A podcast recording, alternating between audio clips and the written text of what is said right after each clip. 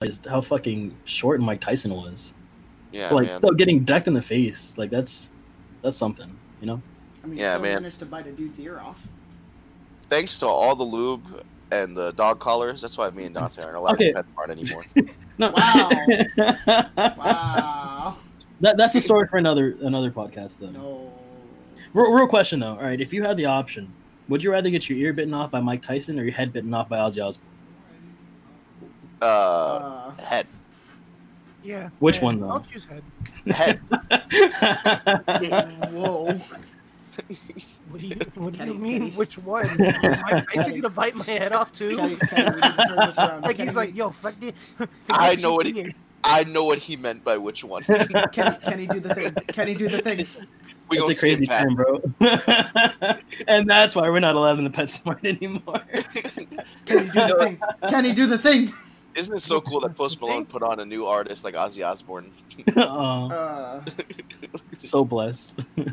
I hate you all. Think you can freestyle with Bless? Uh, Kenny, who are you?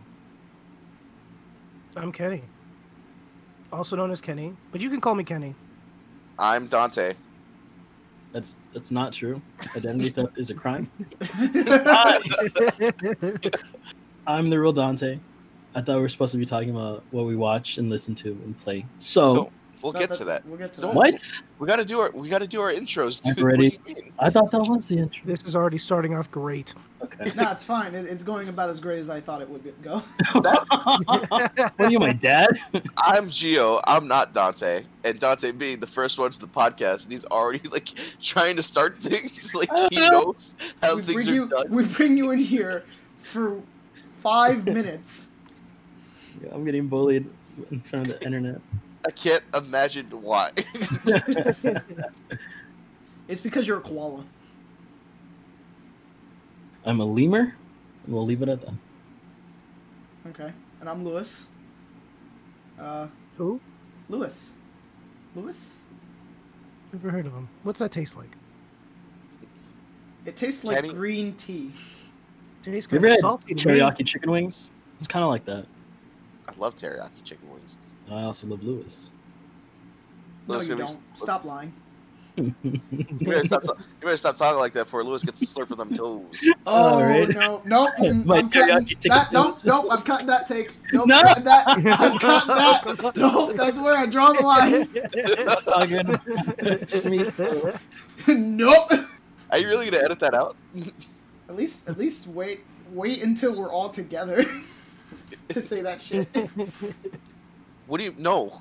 If you if you try to edit, are if you try to edit the if you try to edit that out, I'm gonna say I'm gonna say Lewis likes toes a lot.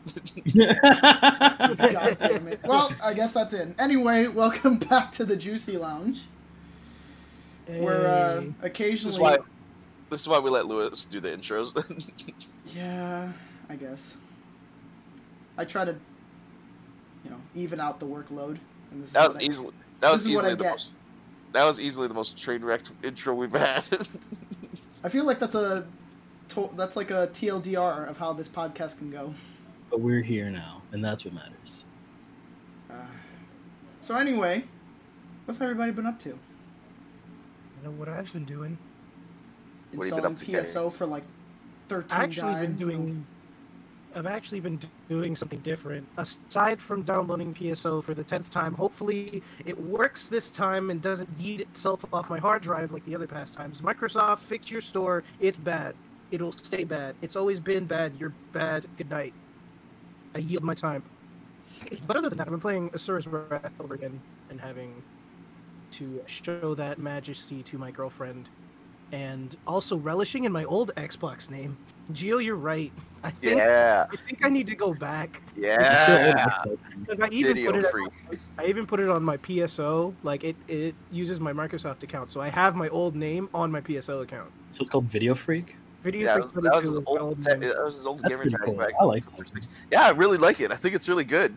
I, I saw it when I, I bought Ki and I bought it through the Microsoft Store. So Mm-hmm. when I was adding Lewis to friends, it, uh, it showed my friends list and Kenny's at the top of it. I was like, man, I miss Video Freak. I like that tag.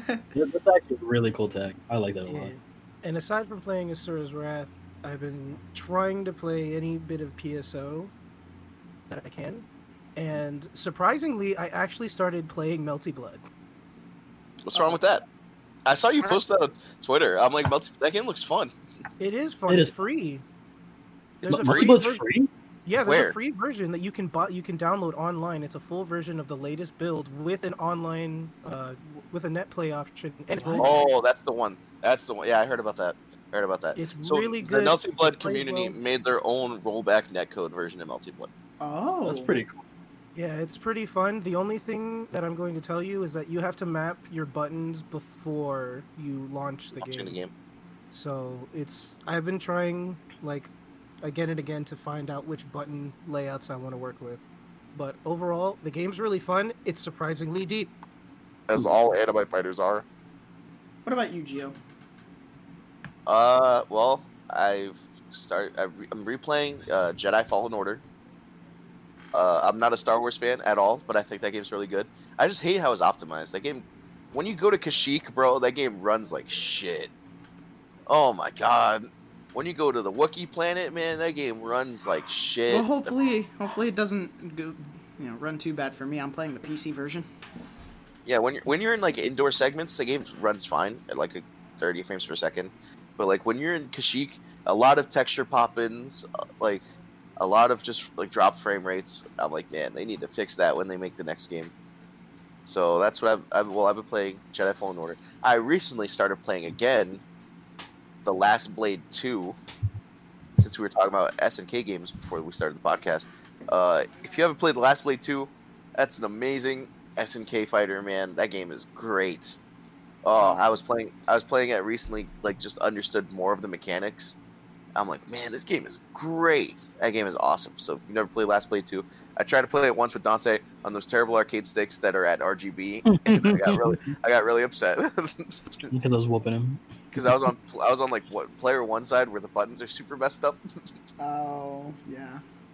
Uh, what's it called? Um, Kenny was just talking about it earlier, but if you have Twitch Prime, they have a bunch of SNK games for free, and I think that's one of them that's available right now. Yep. No, it's Last Blade, SamSho 2, uh, King Last of Fighters Blade's 2000, 2002, Fatal Fury Special, and those are like just the fighting game. And I think it's Last Blade 1 that Mm. you get instead. Oh, is I that the one uh, with the old man that's like a fisherman or some shit? Yeah, I've never he- well, played he's, a, it. he- he's a character. He's in Yeah. Last Blade Two. Okay. Um, But, and, yeah. and So, so I've been playing uh, Last Blade Two. Uh, I think that's I've I, I like loaded up Tekken to do like I don't know combo practice, and I'm like, man, I want to like you now, but I don't. mm, And I keep sta- I keep staring at Granblue, and I just keep thinking about how much I don't like that game. Yikes. that's rough. Oh, I did. I think it's fun. then what have you been playing, Dante? Dante as our guest of honor. Hello. I wouldn't say guest of honor. It's just because we couldn't get Eris. Wow. That, that's, that's all it boils down to. I'm just I'm just a discounted Eris, you know. uh, so I've been playing Final Fantasy VII Remake lately. Uh, Ooh, okay. Okay. I'm almost done. This isn't really a spoiler. Uh, I'm at the part where I need to go up the Shinra building. So that's where I last left off. And I You're gotta- not almost done. yeah, you're you're Not not I almost thought done. I, We're I gonna thought I we're had like two even chapters. Dude. Oh, You are not even You're- close. Oh really? yeah, Dude. You have like another five to six hours left. I don't think you I mean, understand, Dante. That's fine. All right. Well, I mean that's like one day because I play like five to like eight hours a day. Dude, I was so tight because it was like, I, like I usually go to bed around like eight to like ten in the morning. Yeah. So it was like it was six in the morning, and then that's where I came up with like, hey, this is your last chance to do side quests. So I'm like, all right, we're almost done. As I proceeded to play another seven hours. yeah, that's happened to me before. I think that's the best part about playing a video game. If it can make you be like, "Hey, man, I'm gonna go to bed," and then like you look out the window, is that the sun? oh my god, that's happened so it's many not. times. It's actually not because I was like, I was totally like, all right, we're almost there, and then just like event after event, boss fight after boss fight. I'm like, are you serious? All right, last mission, then I'm going to bed. All right, last Also- mission. Before we go to bed. also, didn't help with the fact that I needed to go to bed was I took the stairs, oh. oh, oh, which was the fucking worst. Yo, Dante, if you have the chance, don't ever fucking take the stairs. Well, I saw I saw we had two options, like one for the elevator and one for the stairs. But I think the stairs gives you a whole bunch of extra stuff, if I remember correctly. You don't get anything. Yeah. Oh, really? Just depression? Yes. you get like the dialogue of them going up the stairs, which is funny, but like that's it. You don't. There's no like pickup or anything. You don't get exp for going up the stairs. Could you imagine? that's what I thought. I'm like, there's gonna be something in the stairs, or like, it wasn't gonna do the thing where it starts slowing you down. Oh yeah. I think if you take the elevator, you just keep getting into like like fights with groups of people. I think that's what it was. But if you take the stairs, you don't. I'll fucking take that, man. now I want to see both of them because I want to see how they both look. 'Cause- Me being, I, I'm not even like super into the combat, but if you tell me that I'd take more fights instead of taking the stairs, I'm gonna gladly take more fights. Well, on top of that, I've also been playing a lot of URF at League because that's really fun. Uh, and I've been watching uh, Atla for the first time ever after violently being attacked to watch it. So It makes I'm me enjoying it. It makes me understand now that like I have more friends in my IRL friend group that actually do play League, and I should probably ask if they want to play League with me at some point. I mean, I play Why, so Earth. they can not be your friends anymore. I mean, URF, URF can get me tilted, but like I'll never get mad at my friends when I'm queuing with them. That's the thing. Yeah, because it's just like if you're with your boys, you're just doing dumb stuff and dumb builds, and that's exactly what I live for when I play URF. Yeah, as long as you're not being a dick, like I won't be mad at you at League. Oh no, I'm never I'm never a dick in League. I'm literally Well, okay. I don't. I don't believe that. I don't believe that. Oh my God. Dante, Dante rages hard, bro. but I don't say anything that like hurts you. I think nah, yeah, you don't say anything. You just flip a fucking chair after playing because I was an intense game. I almost won. No, you didn't, bro. Yes, I'm, oh, you shut the fuck up. No, I. It was close. It's like that one meme. It's like that person turns in 03. It was close though. Yo, do you smell seawater? Because I smell a lot of salt. Oh my god, you guys can suck my ass. You know what? Let me see if Eris is available. I'm gonna, hit, I'm gonna head oh my god. why? So he can whip you at his games too. Oh. oh my Have you played MK with Eris? I am not gonna play MK. If I want to kill myself, I'll do it the old-fashioned way. yeah, Injustice 2, because that game's so much better. I love Injustice. That game was, uh, dude. I literally played that game for three days because it came out three days before Tekken Seven. I think I I read- remember you downloading that game. I was there when you first downloaded it. I, I ran, th- I ran through that story mode. I played Blue Beetle, and then Tekken Seven came out, and I was like, man, fuck this trash game. Injustice 2 is not trash. It's fun. Well, anyway, what have you been Yes. playing, Lewis? um, I've been And if you say playing- PSO2, I will be upset. I've been playing Valorant. Awesome. Uh, I love Counter Strike. So anyway, I really uh, want to play Valorant. How is it? It's fun. it's Counter Strike. Is it, is Yes. it better? Is it truly better with friends? Because when I play Yeah. Search and Call of Duty, I turn into a completely different person. There's no game that's not better with friends. Yeah, but I would. I, I actually only play Valorant when I have at least another friend with me. I never played by myself. Yeah, I was I was queuing up solo. I've been doing okay. There's not a, there's there's not a single game that's not better with friends. Uh, I've also been playing a little bit of uh, Need, Need for Speed Heat with Eris. Ooh, I saw that. Um, Spicy. Also, Modern Warfare. Uh, I've been playing a lot. So I recently got a PS2. So I've been playing a lot of uh, Tony Hawk games and CVS2. I saw that. I saw you got the Brooks converters. Yeah, I got the Brooks Shit's tight. converters. trying to run back that CVS two match at Tampa Never Sleeps.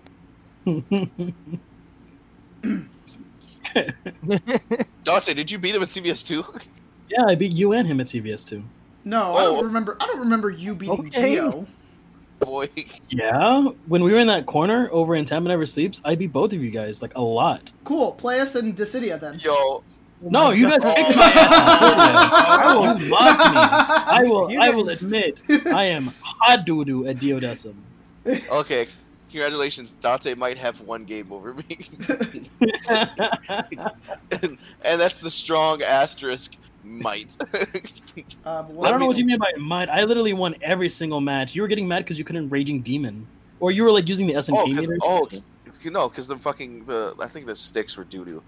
Because I was playing on sticks, and I don't play on sticks. Well, the good thing is that I have two of these converters, so when I bring them around, uh, you should be able to plug in your controller.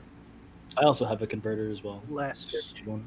Also, I, I have an HDMI component converter as well. So That should look super nice. I saw it. Can you also talk about the other game that's on your list that you got for that PS2? oh oh you're you're talking you're talking about Oni the weird no he's not actually talking about No, Oni he's talking not. about Midnight Club three. Ooh, I Midnight played uh, Club Midnight. Club Los Angeles. That was one of my favorite ones. So so the thing is Midnight I've been Club to a 3 club at midnight. Midnight Club so God damn it. It's Midnight Club 3 Dub Edition Remix, which is a re release of the original release of Midnight Club 3. Yeah. So the weird thing, the weirdest thing about this game is its track list, because I have the manual here, because it came complete with manual and everything. So I have the Mhm. track list here. And let me tell you, it's a weird track list.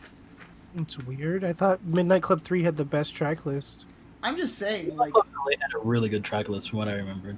That and uh, you got Need to Keep Slim These Wanted. Thug, you've got Yes. Twista, Okay. I know You've got- Twist is. You've got Jimmy Eat World, Logistics. Okay.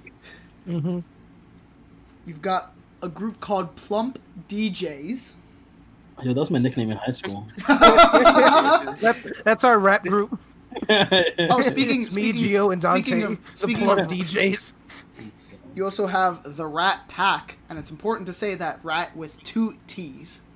yeah, Rat Pack. Yes. Rat Pack. You also Rat. have. There's also a singular song by Pitbull. Ew. Only one. You only get one. Why did that dude get famous? That dude's only famous because the, commu- the Cuban community fucking loves him.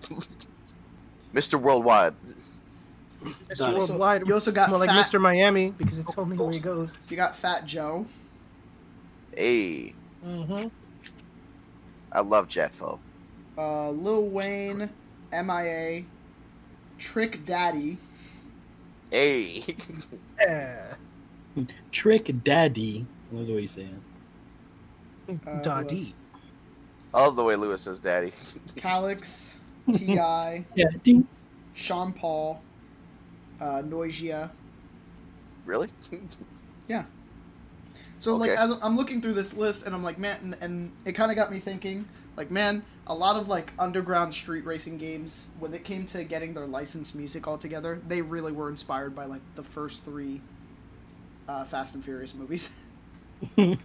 when you really think about it, the best Fast and Furious movies? I mean, I I'll will- have to agree. I okay, really like to. okay, well, no, Furious and- like, like I need to rewatch all those movies again. Freaking. I hate people that diss on Tokyo Drift. That shit drives me insane. Dude, Tokyo Drift is like the best one. I don't know why people It's the hate on it so much. good and bad. I, don't, the- I have gripes with it, but I really like It's it. the only one that's about racing and nothing That's true. Else. Like there's the love side plot, but in the end, all the conflicts are handled by racing. And he goes through a fucking uh, training arc. The training arc, yeah. With Han, one of the best characters I've ever seen in a movie ever. Facts, facts. Uh, what else have I? That movie single-handedly made me a huge Evo fan. Like because of the car. Like before, I was like, oh, I love Subarus, I love like A86s, but like because of that movie, I was a huge Lancer fan afterward. Uh, a huge Lancer fan afterwards. I've always been a fan of Mitsubishis, dude. I drove one. It was my first car. It was the first car I asserted dominance at a stop sign with.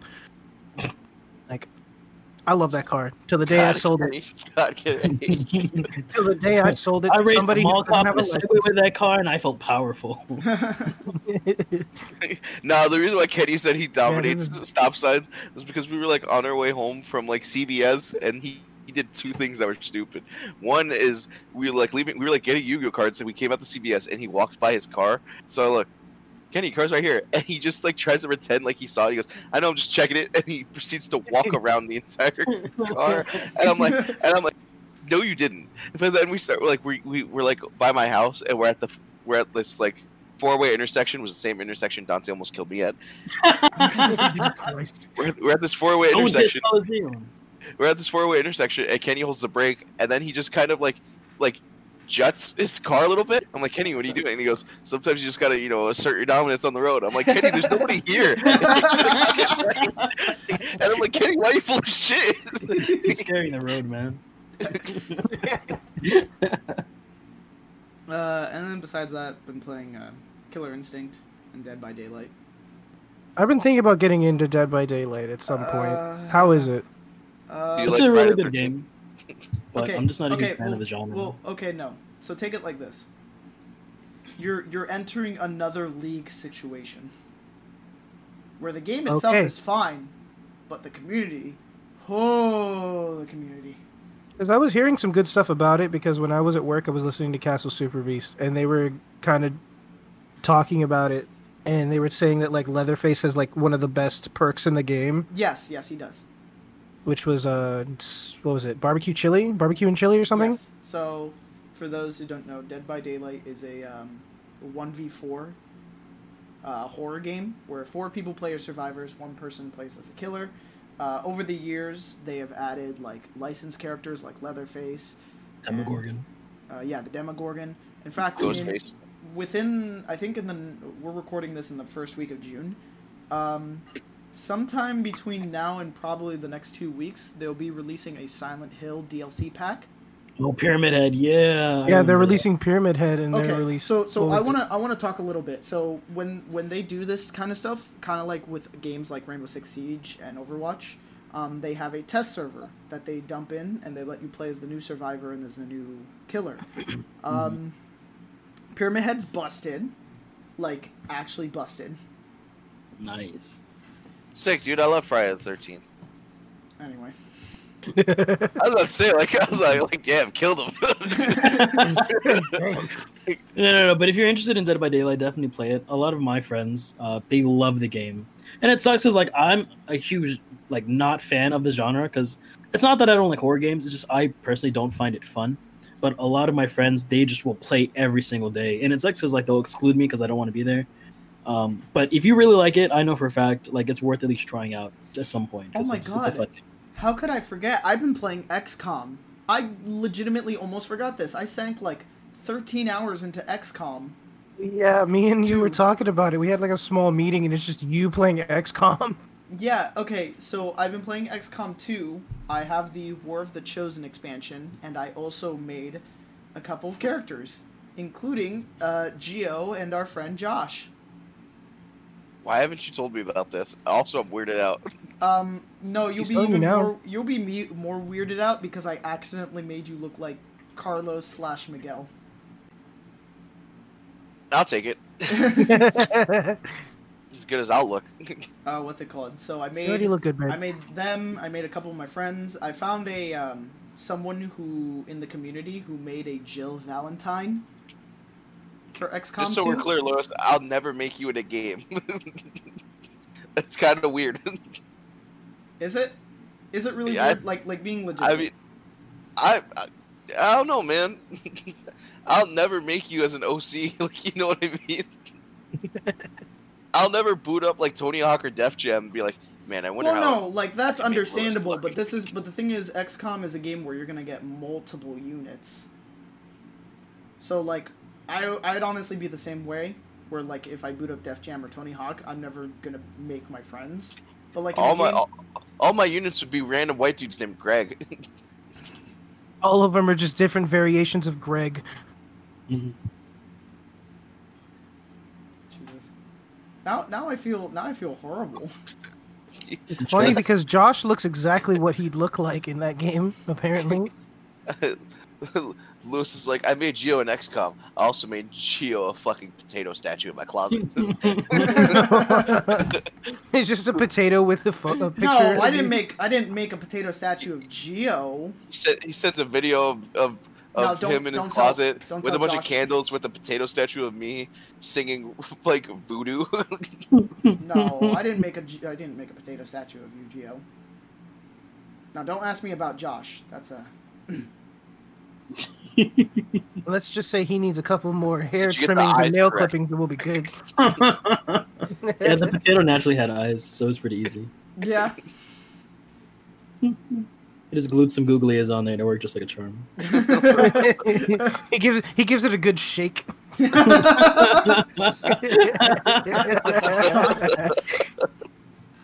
Uh, It's can't funny because Josh Josh about has a lazy eye. I can't wait to have him on too.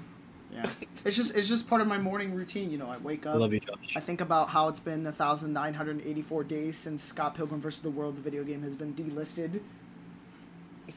Ubisoft, fix your shit. Ubisoft, fix your shit. And uh, and then I, I shake my little Josh potato statue. Potato baby. Is that is that what we're calling it now? he shakes his little Josh potato baby. And he's just like, that's my little My spud. little Josh So potato it'll baby stop. morning. Fuck you. Sorry. oh my god. Cry one more time. I'm making mashed potatoes. Oh my god. This got very violent and very fast. Oh man. Ugh. but uh, anybody been watching or listening to anything that they want to talk about? I've been watching Monster Musume for the exact reasons you think I would. So, hold on, hold on. Uh, let me, all right, I'm let, just gonna I'm just gonna lean, me clarify, I'm just gonna busting his own web chair right bedroom, if you know what I mean. let me clarify this. All right, so I watched Monster Musume on Crunchyroll, right? And there's another streaming service out called HIDIVE, and so I got like an ad for HIDIVE on um on Facebook, and it was like, yeah, we have anime uncensored, and I was like, what do you mean? And in the uncensored pictures, like of like how to get the uncensored content in your account, they showed Monster Musume, and I was like, is this is this censored?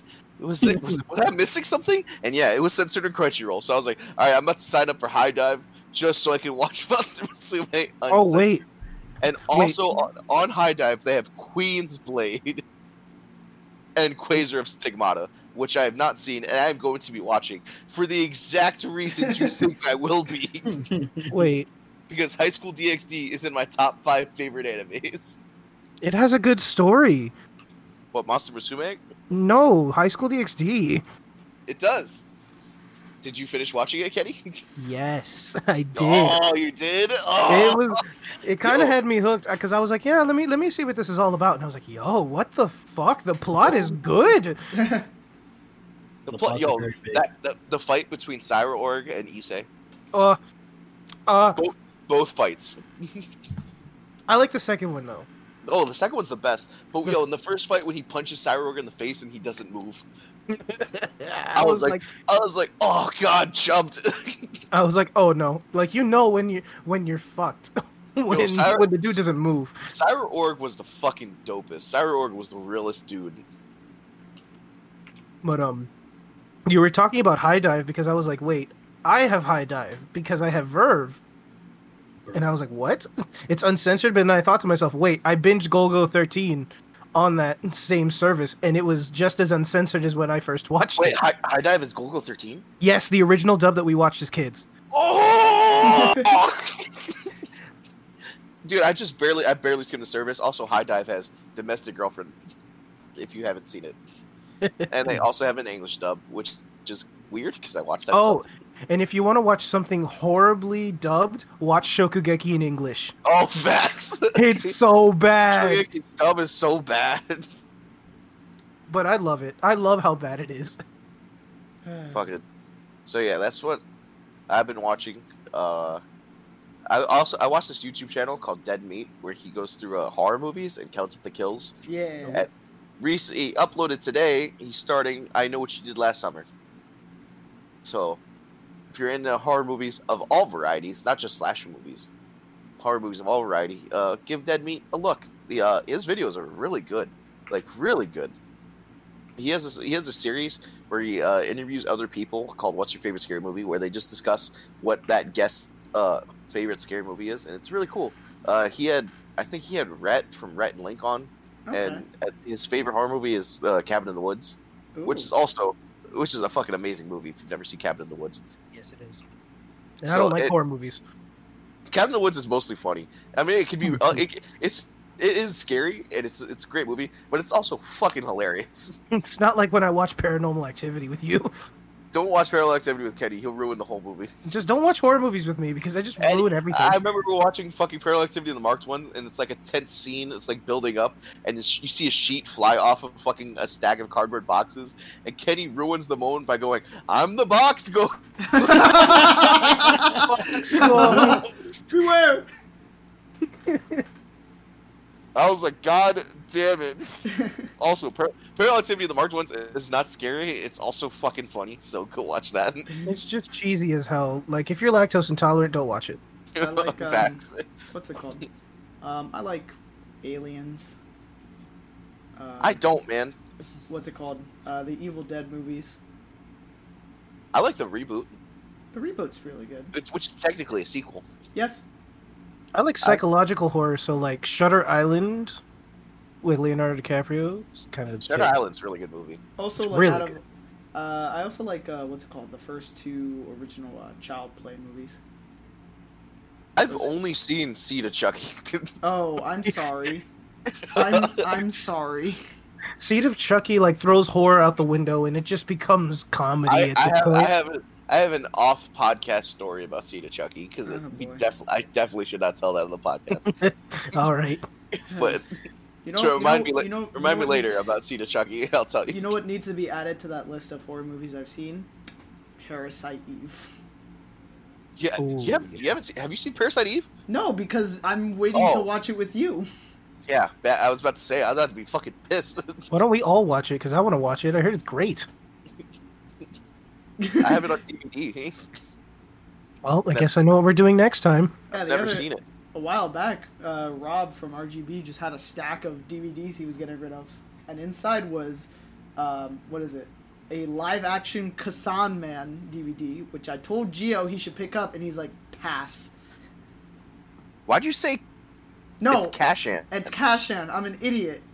Or Well, here, it, in, here in America, here in America, it's Casshern, but you're like Kassan.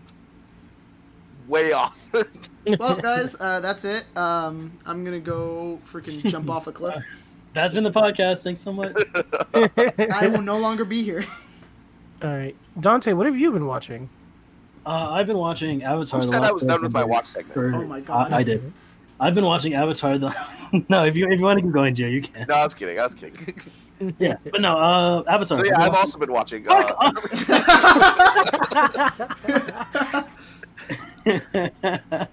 fell Yeah. for it, hook, line, and sinker. but no, everyone's been uh talking about how amazing the show is and this whole like fan cult following. I Yeah, figured I might dude, go watch it. I love Korra. yes. But have you not seen I also love Corn The on the Last Cob. Airbender? No, never. Well, I've seen like parts of it on Nickelodeon when it aired, but I never like sat through and watched the entire thing. Oh, you like it so far? Um. All right. So I just finished book one. Right now I'm like episode five of book two. That's where And, a uh, lot of character development happens. Yeah, I heard a lot of it picks up in book two, and that's where like a lot of characters go through a lot of impactful stuff. Uh, for for context, where I am currently is we just left Omashu or New Ozai, um, after they like talked to Bumi, and now they're go- going forward, or like after the swamp episode, I think.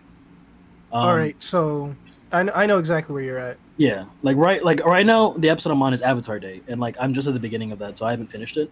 that episode Um, is really funny. Is But that, one uh, is that the one with boiled in oil?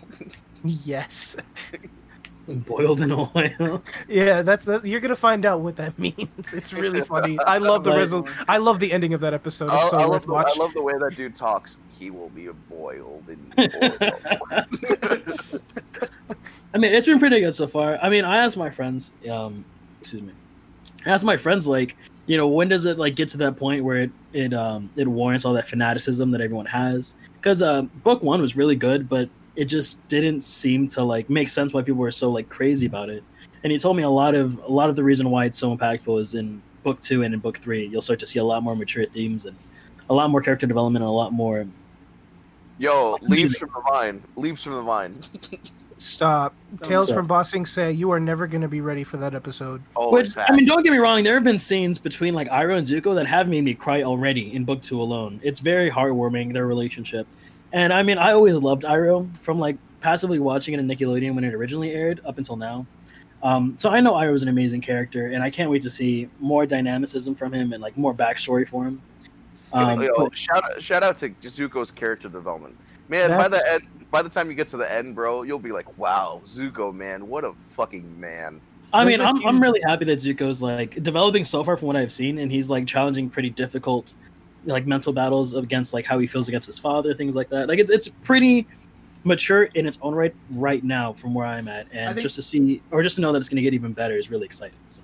It is really good because when I watched when I rewatched it, like I I'd watched the series when it aired, and I was like, wow, Zuko's a great character. But now that I'm rewatching it and like kind of analyzing how Mhm. he's slowly like turning and going through his own personal struggles, I'm just Right. like I appreciate this character Yeah. ten times more as an adult as an adult than and I what's was nice as is a that kid. there's so much relatability, relatability with any Fix that character in the spaghetti. English, bro.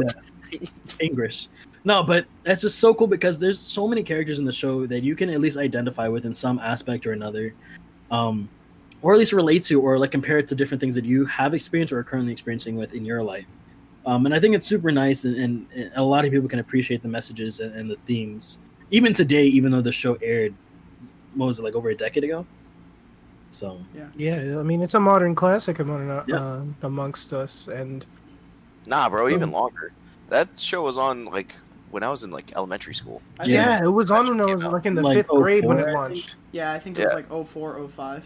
So, but, Yeah. like, I think I think the biggest reason why it has such a big Um, like I think when it had such a big impact when it first aired wasn't just because of the writing and everything. It's the fact that like like you said, you're going through it fairly fairly new, decently new to it. Like you've seen clips here and there.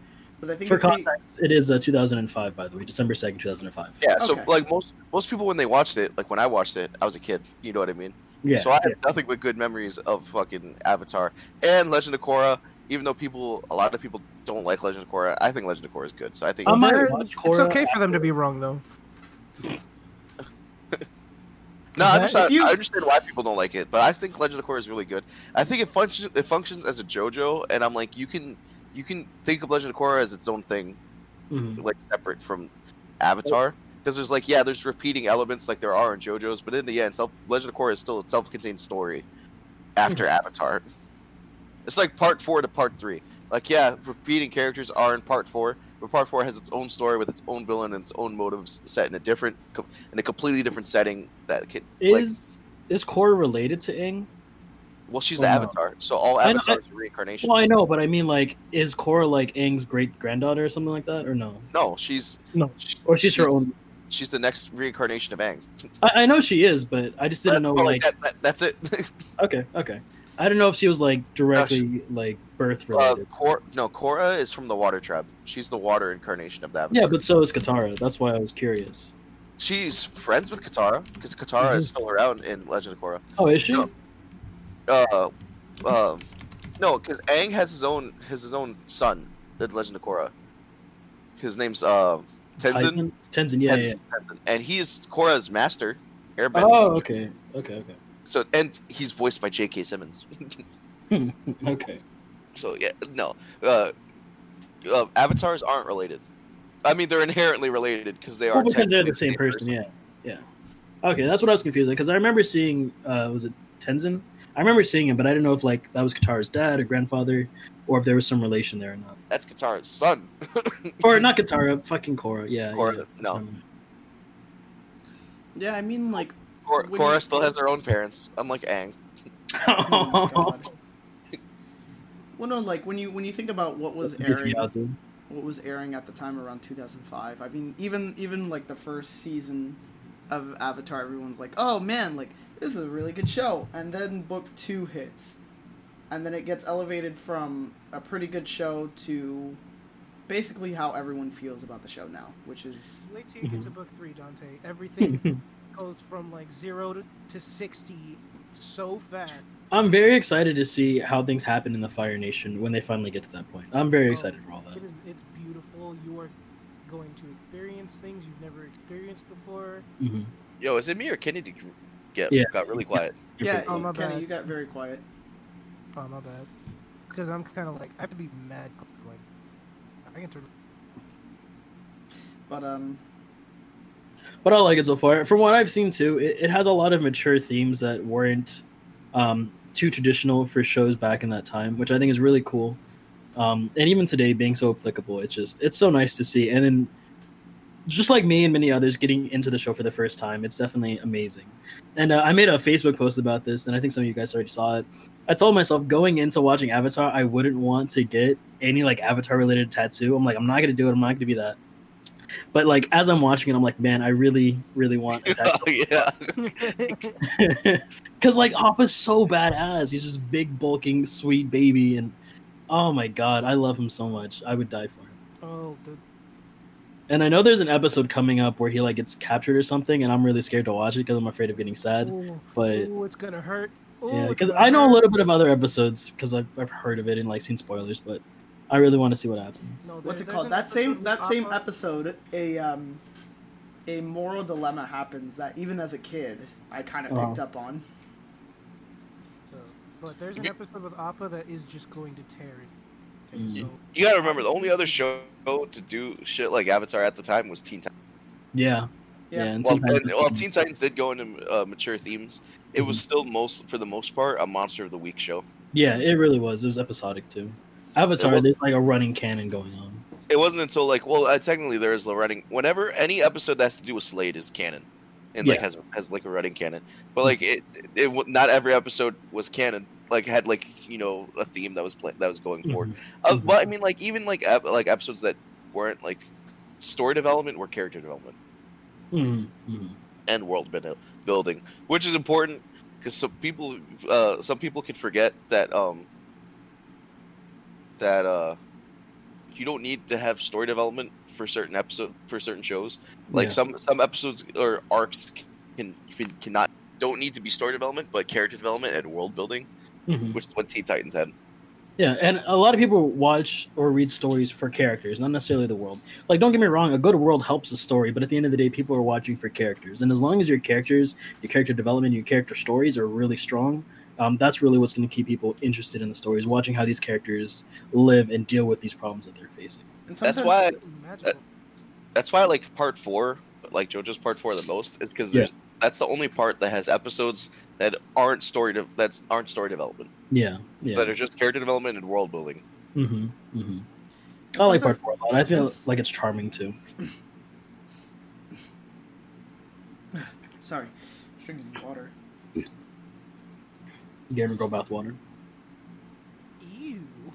No, but what's it called? Sometimes, sometimes, especially like if the characters are really good, sometimes that they essentially do your world building for you without having to Yeah. devote your writing team to that sort of thing. Yeah. I think without really going into the Fire Nation, Zuko kind of details the state of the Fire Nation very well just by seeing how he's affected. Like that's a perfect example of, of world building with just a character. So like there's definitely a lot that goes into that. Same thing with Iroh as well. Anything else, Dante? Uh aside from Avatar, since uh JoJo Stone Ocean was confirmed to get animated some time ago, I'm probably gonna finally finish part five. Wait, when was this? When was this? Um, it was like a long time ago. I think like a year or so ago. Because I remember I was telling my friend, I was like, if Stone Ocean ever, gets announced, I'm gonna just finish part five, so I'm ready. And they're like, oh, Stone Ocean was announced a long time ago. I'm like, are you serious? So apparently, Stone Ocean was announced to get slated for an animation. Originally supposed to be April 2020, but it got pushed back to 2021. So we should be getting Stone Ocean next year. Ooh. So I got to finish part five. I'm not excited, You don't like Stone Ocean? just because I know the ending. Okay. The the ending's dumb. Ending's really dumb. So, I mean, uh, nothing nothing beats part four for me. Part five was kind of a letdown for me because I was like really excited. The only reason why I haven't finished part five is because it hasn't clicked with me the way the other parts have. Yeah, Yeah, that was Yeah. my problem too. I had a Yeah. issue with part five because it's like I wa- I binged part Yeah. two to four. Like Yeah, me, I did that for one through four. I I watched four as it came out weekly. I Mhm. remember that. So so the whole you remember the Kira fight at the end of part four? I had to wait. Like they killed Okuyasu and then had to wait for the next week. You know what I mean? Like oh, that's stressful. Oh my. it was stressful, dude. I also watched part five weekly, so you know, like, Ooh. uh, but like, fucking, part four, man, the characters are just part four is the best characters. Yeah. Next to part three, I mean, part three is like, uh, Kakyoin and Avdol are interchangeable. Mhm. That's the only thing is like, Avdol especially can like it's hard to give to describe what kind of character he is because he doesn't have a lot of character traits. He doesn't. Abdul doesn't, but he's still sweet. I really like Polnareff. I feel like Polnareff was one of the main focal points of part three, more so than. Oh, then you'll love part five. Well, I know, I know Polnareff is in part five, and I'm, and I, and I know why you're laughing. Um, it's something I have to get through and fucking deal with, but just trust me. Everyone always makes Coco Jumbo jokes to me, and I'm so sad. but I mean, I eventually want to watch it. It's just, I don't know. It just part five doesn't click the same way the other parts have. Giorno is just not as interesting as JoJo. Yeah, that and I know I get a lot of flack for it, but their their outfit I think- designs I think, are too too extravagant for me. No, I, I, No, I love that's JoJo fashion for us. We just get No, used to I it. understand that, but like no, but like part two was awesome, part three was okay, part four was awesome. Like part five just seems too much. Like I like Jolyne's outfit. I think it's cool. So part six, part seven, part eight, like all their character outfits are cool. I you wanna you wanna know why is too- Jolyne's outfit is cool? Because she's a woman she's wearing the proper clothes. you know what I mean? Like, like fucking Bucciarati and Giorno have titty windows on them. I don't- it just seemed weird for me too, you know. But It's I remember fucking I didn't I thought Narancia was a girl the first time I saw him. But like th- the thing is like about like um I think Bucciarati is a better character than Giorno. I can see To be that. Honest. see it a lot actually. I think I honestly, I think Bucciarati f- functions better as a main character. And it's not like I hate all of them. Like I like Narancia's character. I like uh, Mista's character design. Like they're all really cool. It's so it's like it's not the entire cast. It's just the Giorno and, and Bruno uh, that really stand out to me. I like Abbacchio. Black is great. But Yeah, I mean, I mean, Abbacchio's is pretty. I want to say tame. His outfit's nice, but it's it's it's tame compared Well, I to mean, somebody. I, I like Abbacchio. Abbacchio is my favorite of the group. Yeah. Because he's the he's like he's a lot like Jotaro. He's like the most no nonsense. Like shut the fuck Yeah. up. Like yeah, I, I can tell that too. so is that all you've been watching, Dante? Uh, I mean, just like Geo, I've been watching a lot of uh, mile long midget porn. Um, I'm no, about to say, like, I'm about to say, what's your RedTube playlist? I'm talking about we share an account, Geo. No, This- but uh, it's mostly His been favorite- Avatar. I've been if, if I'm not like working on something or playing a game, I'm I'm watching Avatar right now until I finish it. Okay. So you know, when you're done with that, you should watch Voltron if you haven't if you haven't seen it. you should. It's good. are you talking about It's the made by Netflix series or Um, yeah, the the Netflix one. Yeah, maybe? I don't It's know. made by the same if I go studio. back to Mecha, I would continue watching more more Gundam anime. well, it's a western. It's a it's a western show, so you know what I mean. Okay, okay. It, it does it does have you know anime influences. You can you can see a lot of like Gurren Lagann influences Mhm. in like the outfits, and uh, it's good. It's good. It's not a Gundam, you know. It's It is no Gundam. it's not a Gundam. You gotta you, you gotta like keep that in your mind. Like it, it's still like Avatar, as close as it looks to an anime. It's not. Well, I mean, it, I, I consider Avatar an anime, but you Yeah. like it's it's Western. It's written I by know. white. people, You know what I mean? So like it's like and and also the it's uh, Voltron is still made technically for kids, Mhm. even though Voltron is much more willing to kill people off than Hmm. Avatar. Man, don't get me wrong. Avatar still killed people, like not explicitly, like I would imagine in Voltron, but like that's still Voltron- like, death is a not thing. explicit, but death is a lot more of a thing in Voltron. Okay. Yeah, a lot of characters died in Voltron. So, especially like uh, Kenny, did you finish Voltron? Not all of it. Did you? Are you in the? Did you get to the season where they get back to Earth? No, no, I did Yo, not. that season is actually very depressing and like very heavy. Like I'm not Earth, ready. Earth has been like taken over by the Galra, and like they have like concentration camps. It's actually like I was like, wow, this is like it's almost like post-apocalyptic the way Earth has been ravaged. And I'm like, Christ, this is I'm not ready. I was I'm like, not ready. I was like, this is fucking heavy, and like you got to remember that they've been gone for years. Yeah, years. They have been gone for years, and this is the Earth that they have to come back to. You know what I mean? It was I was you. That was that season was actually fucking nuts. That season that season of Voltron is actually nuts. But yeah, I enjoy I enjoy Voltron, Voltron a lot, and they have a Sokka character.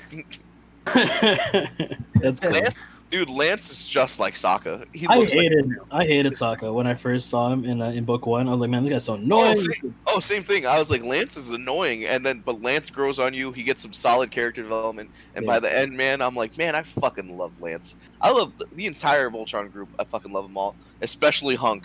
Hunk deserves better, man. Important question: Does Voltron, does Lance also get a girlfriend who turns into a spirit? It's rough, buddy. I was so mad when Zhao killed the fish. I, I actually got pissed. Oh, watching- that's his name. I Yeah. can't remember his name. I just remembered him in my mind as a fucking dick. I Yeah. just didn't. Just his motives for it. That was the crazy part. Like, it wasn't the actual act of him killing the spirit. It was the fact that he was like, I'm going to take away the waterbender's source of power by killing their spirit. And I And, was like, like, Iroh tried Jesus. warning him too, and like I saw how like distraught Iroh got. He's like, "You you can't change the order of things," and I'm like, "Oh no, it's scary." Oh no, Uh, it's scary. Yo, and then like the, the screen went black and white. I'm like, "Oh shit, got fucked up," and like, What- "Oh my god." when are we gonna sit down and watch the Last Airbender? At this point, movie? yeah.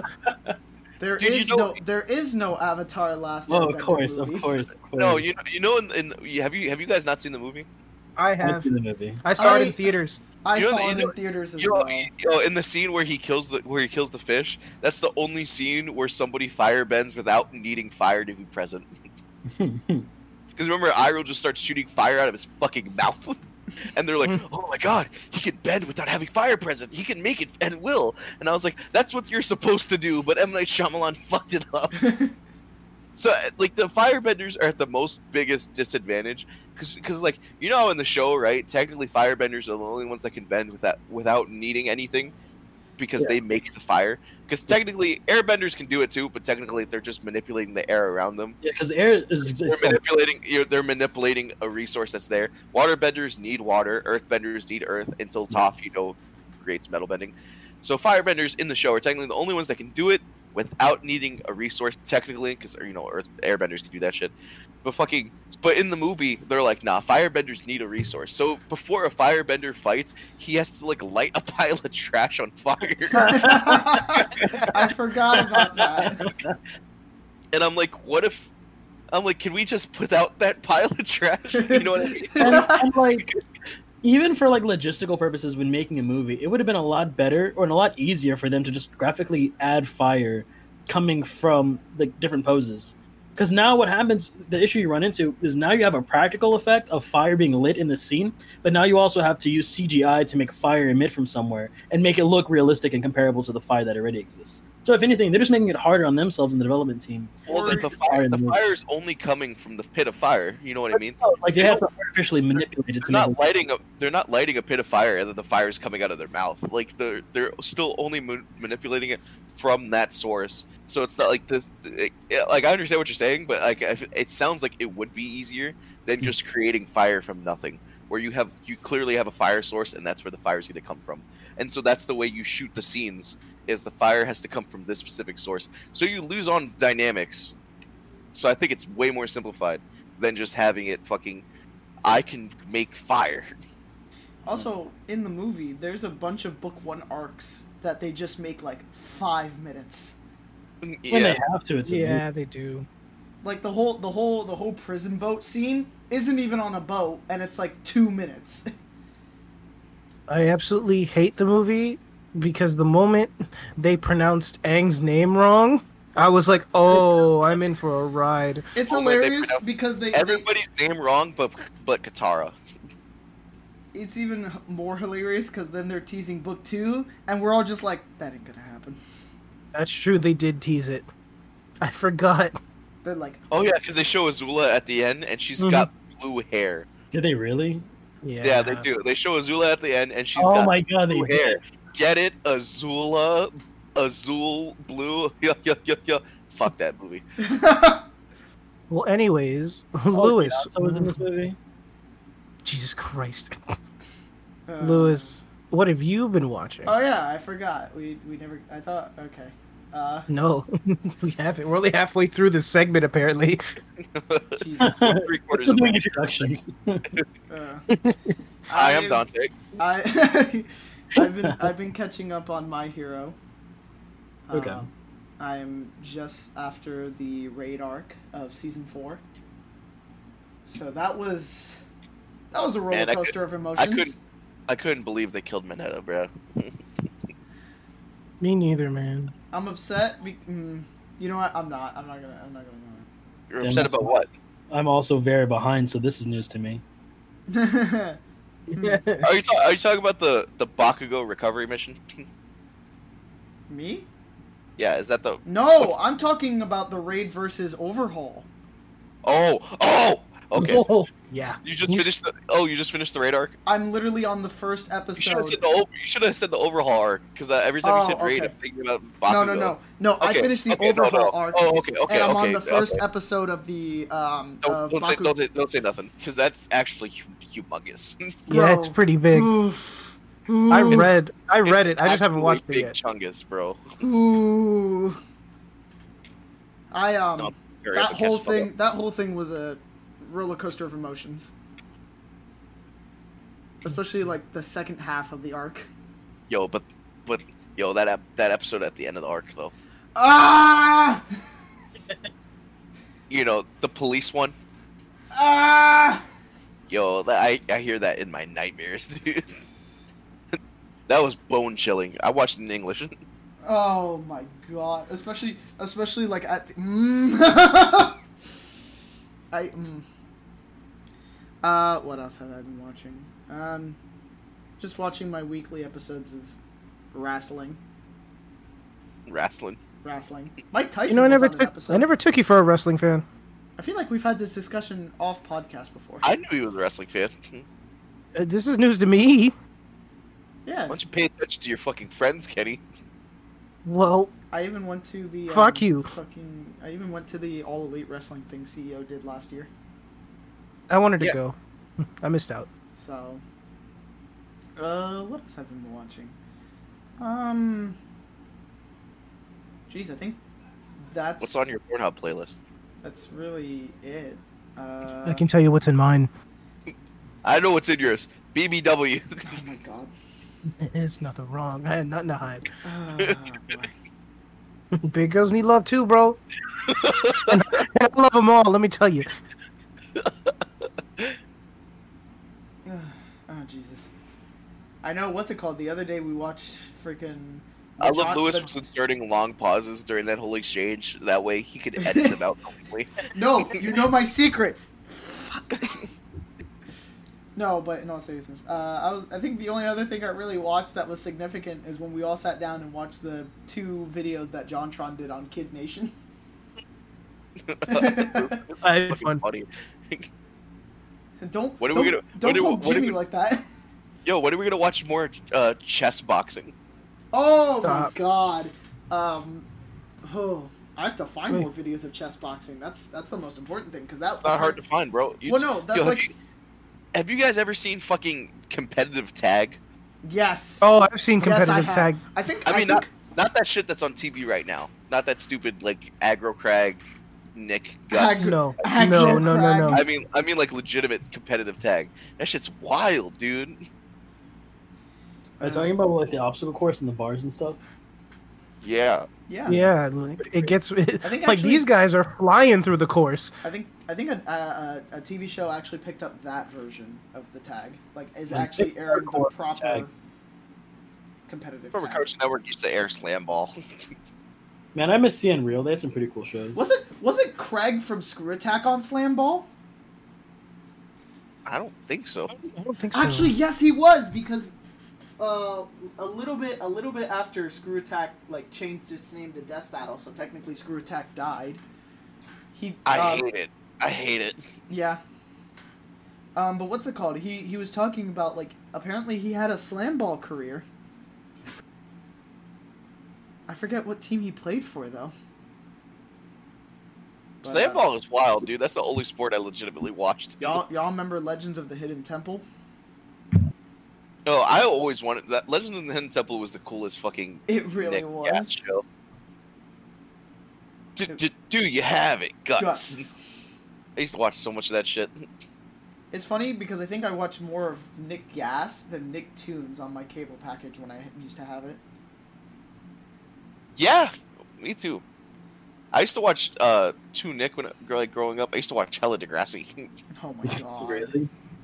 oh, Degrassi, dude, Degrassi had some real stories though. To be honest, bro, Degrassi had some heavy topics for some high schoolers, Uh, but like, bel- bel- but believable topics, like believable like high school high school things, okay. all the way up to Drake getting shot. what? You didn't know Drake was on Degrassi? He was in a wheelchair, bro. You're How do you lying. he got in that You're wheelchair? lying to me. You, don't are know about actually lying to me. You don't know about that? No. That's a, Drake got his career starting off as a child actor in Degrassi. Yeah. Oh my god. And he was a damn good actor too. And he was a great actor. And then there's one episode where there's a school shooting and Drake gets shot. And then for the rest of his time on the show, he's in a wheelchair. What the fuck? I'm What? surprised you didn't know this, bro. No, I didn't know this. He becomes he becomes paraplegic. Oh my Yes. god. I'm being so, yo. How could you not know that?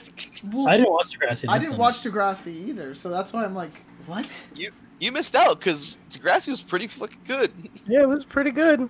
And Drake was no. Drake was no lie on the seasons he was on. In well, I didn't watch anything pre wheelchair Drake, but wheelchair Drake, he was one of my favorite characters. Huh? Well, I don't- okay. I don't keep up with it now, but Degrassi was pretty good. Well, uh, the more you know. It was it was great until they they dealt with like two real topics, and I'm like, Ugh, I'm kind of uncomfortable right now. Oh. I remember there's a, there's an episode about bulimia, and I was like, can we leave? what? No, they get really deep They into get, they get really they do they get really deep. They they deal with yeah. I remember there was like they introduced like a transgender character, Okay. and like man, he was cool too. Yeah, Degrassi was really good. Degrassi was really good. Okay, well. That's another one for things I wouldn't hear about. Bingo. That Geo that Geo likes Degrassi. No, that Drake was on Degrassi. Dude, I can't believe you didn't know that, dude. Jesus. they shot him. Oh my god. they shot him. Gio was like, after that episode, I slept on the floor. Dude, don't even get me started. yeah, I, I, it's weird. I haven't been watching as much as I thought I would. I think I'm I just feel like you mostly, See, I, I play. I, I've been playing most games I've been mostly but just you- gaming and listening to music. since I got since I got Monster Musume, and I'm gonna watch King, Queen's Blade. Like, uh, what's it called? Kenny, you saw Run the Jewels release their new album?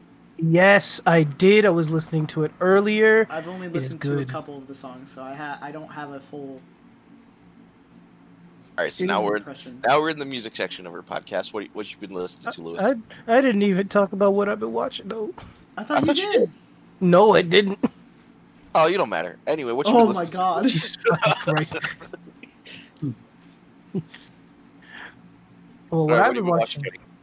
Um, I was rewatching Baki on Netflix because the newest Fantastic. season of, yeah, the newest season of Baki just dropped yesterday. Did it? Oh, Did you not know the Grand Raitai tournament came out? It's not in English though. That's the only thing I'm going to tell you. oh, It's in, it's in. Japanese. That's I have to wait for it too. But I'm just I'm might just bite the bullet and watch it in Japanese because Yeah, I I've been I- waiting so long for the Grand Raitai tournament to happen. Every morning, noon, and night. Do it. oh my god. I'm gonna turn around and look directly into the eyes of, of your of dad. your of your dad. and it's just his dad looking over him as he's about to kiss this girl, making the Akuma face. like, making the Akuma face, and he just goes, "Yeah, don't listen to those guys. I've been through that before." So every morning, noon, and night, do it. Do it till you're sick of it, and then do it some more. I love, dude. I love that fucking scene. If that's your idea of sealing the deal, I'll never be a granddad. Okay. It's, you haven't watched Baki? You should. Just letting you know, it is a literal like. You ever seen a bullet train from Japan? Yeah. Yeah, but imagine that, but it doesn't stop. It just it just goes until you're dead. you ever seen dudes fight on a roller coaster? what? Baki is so Oh, yeah, I love- ridiculous. I love the Adventures of Batman and Robin on Super on Super Nintendo, Fuck off.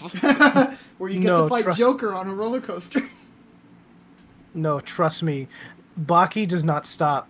Like as soon as you think it's done, another twist hits you in the mouth, and then a twist on that hits you in the mouth, and then it's just like, what the? When does it stop? How can these martial arts men alter their bodies?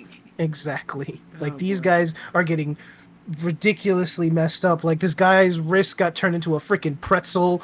Like, Oh, Dude, what was that? What was that big black dude's name? oh, Mr. Oliver, Dude, Biscuit remember- Oliver, Yo, his giant chungus, bro. bro. No, he's a giant black dude. He took like seven shotgun shells to the chest, and he literally just like flexed, and all the pellets fell off of him, not even breaking through the skin. And his Schmeat was at least five feet. Oh yeah, t- because he told him strip, and it's just a shadow, and you see like the faint dick shape, and it's just like I'm telling you, that man laid it on the counter on this dude. Oh my god.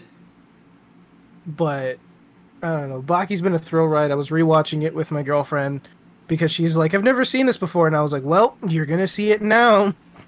You're gonna see something, something. And then what else have I been watching? Um, I finished Dave because I didn't want to watch. I didn't want to finish it. It's on Hulu. It's a st- it's a a comedy it's a based Lil on the life of. Lil Dicky. And if you haven't seen it, watch it. It's great. Um, I'm convinced that if you've ever listened to the song Molly, that it's the story of that, along with his rap depressing. career. It is depressing, I and don't it hurts. watch that. It hurts. There's an episode that's clearly referencing it, and you're just like, "Fuck!" It hurts so If you- much. If you've never heard Molly by Lil Dicky, change that. That song's fucking fantastic. It's featuring what the lead singer from Panic at the Disco yeah, as well. Brendan, Brendon Urie. Yeah, it's wonderful. But on top of that, sprinkling my my bits and pieces of One Piece from time to time to slowly catch up, and still waiting on my next season of Seven Deadly Sins in English. Oh, dude, fucking, I hate it. Me too, dude. And the thing is, uh, Brittany, my girlfriend, is watching it in Japanese. She only watched Seven Deadly Sins in, in Japanese, and I'm just like, I want, I have to watch it in English because it's so good. It's good in English. fucking Escanor, bro. That's what I need, bro, because they do the fight between Escanor and Medi- Meliodas in this season, and I'm like, fucking, just give it to me in English. It's just so good. But yeah. Now we can move on to music. Because I've listening to the new Run the Jewels album. Really good. If you haven't heard it, listen to it. It's the same aggressive style that I love listening to when I'm at work and I just want to toss packages. Uh, for any of you that don't know, I work for Amazon. So give it a hear. Gio, what have you been listening to? Well, that's it. You're done with your listening to segment already. it's pretty much that. If it's not podcasts, I'm listening to. I listen to that. All right, cool. Because I've been listening to some shit. Oh boy, here we go. All right, so let's kick things off. So, if you remember in our uh, uh, episode of one of the podcast, I talked about how Fit for a King and We Came as Romans had an upcoming uh, collab coming out. oh And wait, hold collab- that thought, because Damn it! No, it's no, no, no. It's funny because Go off the screw, I was actually listening to our podcast while I was at work, Yo, me too. and and I was like, I was like, wait, I was putting everything together, and I was like, I was like, it connects. now I know. All right, go on. All right. So anyway, so the Fit for a King and We Came as Roman uh, podcast came out, or podcast uh, singles came out. The collab. So what they did was uh, they released uh, a version of Fit for a King song "Backbreaker" with Dave Stephens of We Came as Romans doing all the vocals, and then they re-released a version of We Came as Romans song "Carry the Weight" featuring Ryan Kirby from Fit for a King doing the screaming part, even though the chorus is still sung by Dave Stephens and it's they're both songs to me are better than they were before. Like both songs, some something about like having the other vocalists doing their own style on their respective songs is just oh, they're so good. Also, the songs already were top quality. Specifically, "Carry the Weight" by We Came as Romans. That's a that's a, an emotional song, and that's a oh, that's a great song. You can I really fill feel it with those two bands because Did you did you listen to it? I didn't listen to it yet, but uh, after listening to that podcast, I put some put some of uh, "We Oh, Came did- as Romans" on so my way listen- home from work. So you listen you listen to uh, for, from the first note into Plant a Seed. Yes, and You let me what? tell you, you were right. You Dude. were right. I'm sitting here like driving home, seven minutes from work, just fucking getting tears. I'm just like, this. I I needed actually this. listened to from the first note as well. Did you listen to the Plant a, to, to Plant a Seed? No, I did not, because I All right, well- I couldn't remember what the second to- song was. All right, that's fine. You, you keep in mind for me, I listened to Plant a Seed back in like high school. That song's really old, so I listened to that forever ago. And then from the first note came out, and I was like, "Oh my god!" Because you know when you hear him sing from the first note in the background when uh when he said in that song, and like, "Yo, this is this is crazy. This is that song's yeah." We came as Romans. Shout out for them coming back after losing a fucking brother. That shit's rough. But it is. but but they're back, man, and they have the sickest collab with Fit for a King, which is another another amazing band. So that came out, and then literally today at midnight this morning, fucking Currents dropped their new album. Uh, Cool. this this is the way it ends. That's what the album's called. Not this is the end of the podcast. but so the album's called the album's called This is the way it ends. Dude, I was fucking not ready for this album, dude. I I've been listening to the singles that they released. They rele- they released four singles before this album came out. Uh, a flag to wave, uh, poverty of self, second skin, and monsters. And so then this album dropped, and so I think the album's like ten songs. It's eleven, but there's an intro song. So it's like it's like ten songs, and so I just listened to like only the six songs that I hadn't heard yet that only came out today. And boy, was I not ready for the emotions that this man was gonna put out on this record, dude. I the the one song that really like strikes a chord with me is uh, called "Let Me Leave," and it's it almost sounds like he, he's trying to leave an abusive relationship, but it also sounds like he's letting go of somebody that's passed away. So I'm really I, I don't I don't think I truly understand what the meaning of the song is because that's that's what I get out of the song is like I get both of those stories coming through in that song. Man, it was I was not ready. So yeah, Currents, Let Me Leave. That's the song. A flat. Uh, this is the way it ends. The album Currents. Man, I fucking love them. Easily, some of the best metalcore, progressive metalcore out there right now. If you're a metal fan and you're not listening to Currents, get on that shit, man. Uh, I've listened to that. I'm still listening to Veil of Maya, Outsiders. Fuck it. I love that shit. Veil of Maya, hard as fuck. You guys know. I hate when I shared that on fucking Facebook and Dante fucking comments. Dude, sick. I love White Claws. oh my god. For for context, Geo has a um. I mean, I, w- I went into I went Oh, yeah, into it did. on when yeah that I have my Veil of Maya shirt, which is making fun of White Claws, where instead of saying White Claws hard seltzer, it says Veil of Maya hard as fuck on the back of it, which gets me a lot of uh, wanted and unwanted attention. which is also something I did say in uh, the episode one podcast. How Dante thought I was a frat boy when he met me because he saw I was wearing a White Claw yeah. like, oh, look at this dude. He's wearing a White Claw t-shirt. How fucking, like, fratty. So yeah, that's what I've been listening to. If you if you guys haven't heard of uh, We Came as Romans or Fit for a King, uh, change that. Fit for a King. Uh, yeah, the Fit for a King We Romans collab is fucking awesome. Plus, the Fit for a King's uh, la- uh, latest single, uh, Breaking the Mirror, is also like just a fucking banger. That's a fucking banger. And yo, Currents, if you want to be in your feels with as With playing like fucking they play on like seven strings and they play in like i think drop f which is dumb deep tuning so yeah i fucking love currents i love What's the name of the album again? uh, for currents uh, uh Yeah, for this current. is the this is the way it ends oh which is cool. also a tie-in because uh last year they released a five song ep called uh, "I Let the Devil In," and then the final song of that EP, which is also a tie for my most listened to song in 2019, is called "Forever Marked." And in the chorus, he says, um, he says, "We're lost, we're falling apart," and he says, um, "In dust, this is the way it ends."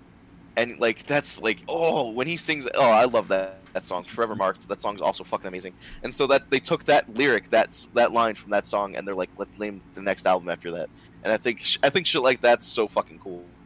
So yeah, currents I've been listening to. New album, get you some if you haven't. What Oh, you I put it on. I put it on my. Uh, I put it on my Spotify. That Yo. album now. Specifically, listen to "Let Me Leave," Kenny, because I don't, because you're not a humongous metal fan. You're not really. I mean, metal. I mean, I've picked up honestly the long, the longer I've known you, the more appreciation I've had for metal and metalcore. listen, listen to "Let Me Leave," dude. That song, dude, fucking spoke to me on an emotional level that I, I was like driving home from work. I was, and I was just listening to it, and I was like, oh my god, I can't even put what I'm feeling right now into words other than I feel. Brian Wille, I think is his name, the vocalist from Currents. Man, that dude, that dude is fucking talented, man. That dude is fucking insane. So, if you also, fun fact, fun fact for any Combo Breaker fans, Combo Breaker uses Currents' instrumentals for their streams and in the in the event centers. Yo, get out of town. So the the instru- the awesome gents instrumentals that you hear at Combo Breaker are actually Currents. I didn't Oh. know that. That's so sick. Specifically the album uh, the place i feel safest. So yeah that's so if you if you liked if you liked what you heard the instrumentals and you want to hear what the vocals sound like with my man ryan on the vocals yeah currents is currents oh, that's a great way to tie that back into fgc yeah currents is fucking sick. I love them you guys have seen uh, my pink t-shirt with the moon and the roses on it? That's my currents t-shirt. So Ooh. Anybody that's come out to locals have seen me rocking my currents and my Veil of Maya t-shirt because those are the two bands I'm repping right now. Because they make shirts in fat people sizes. Because shit is hard to find. So yeah, that all right. Now I'm wrapping up my music segment. Dante, what you been listening? Yeah, man. No, for sure. My friends come first. That's the bottom line. You know. I, Fuck Ah. yeah, Goodbye, man. everybody. I, I remember that day. This You know? is legitimately the last juicy podcast because Dante is gonna fucking get Uh, murdered for this. Oh God. it's okay, bro. We have making him one back on for the now. food podcast. Uh, the The boiling. The joke for people listening to is I'm also a humongous Day to Remember fan and they're my favorite band ever. And Wait, were Dante- those not the bands you were just talking about? Well, no, they're up there. but they're new bands. Re- well, not relatively, but like I I got into them recently while I've been listening to Day to Remember since like middle school. So that's why Day to Remember is my favorite. But if these bands keep up the music the way they're going, yo, easily I can see them being up there in my top. I think they are on my top five right now, like favorite bands. very cool. Very cool. Thank you, Kanye. Uh, as far as my music, Goodbye, everybody. I'll be hanging up.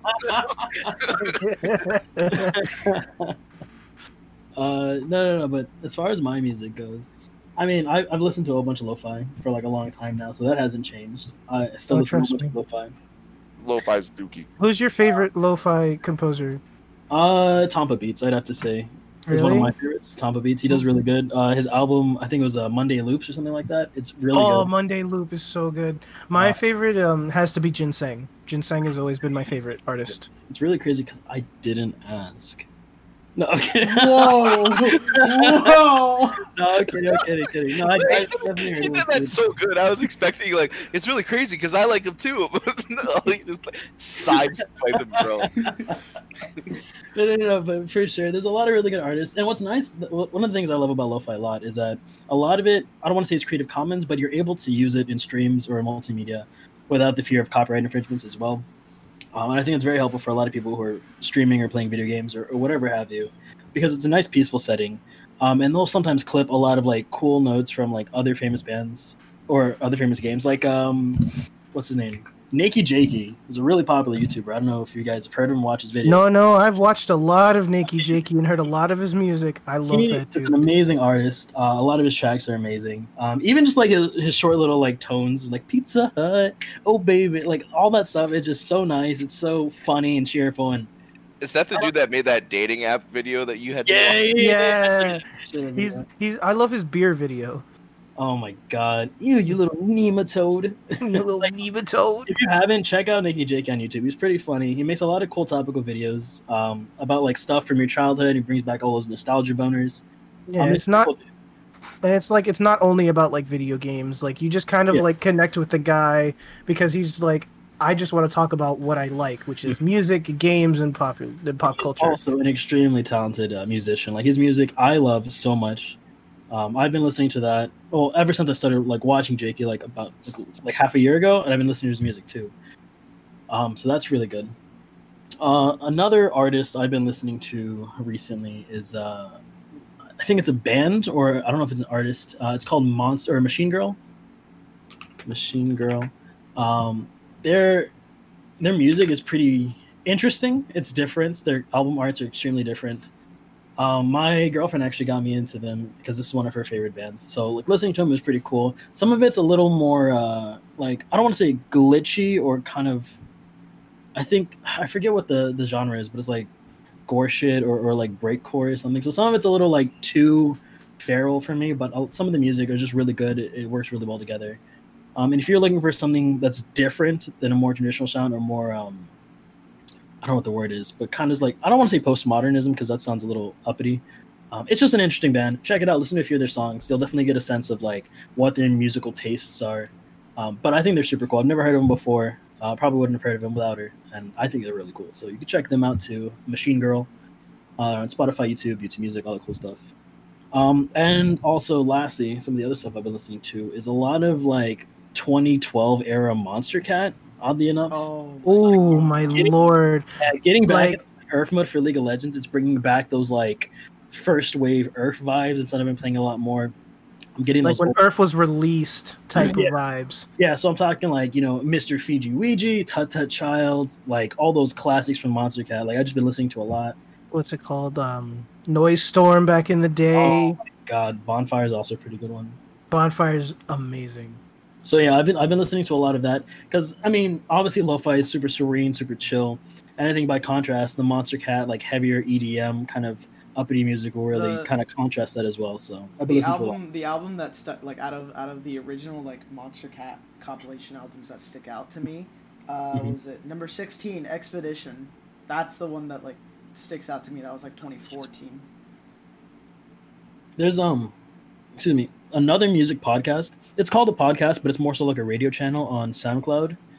Um, and it's called I think the Complexion Podcast. And there's just one British student who just like hosts a whole bunch of like lo-fi to like EDM level music, and it's super cool. And it's like a lot of the sounds I've heard there I haven't heard in any other stations.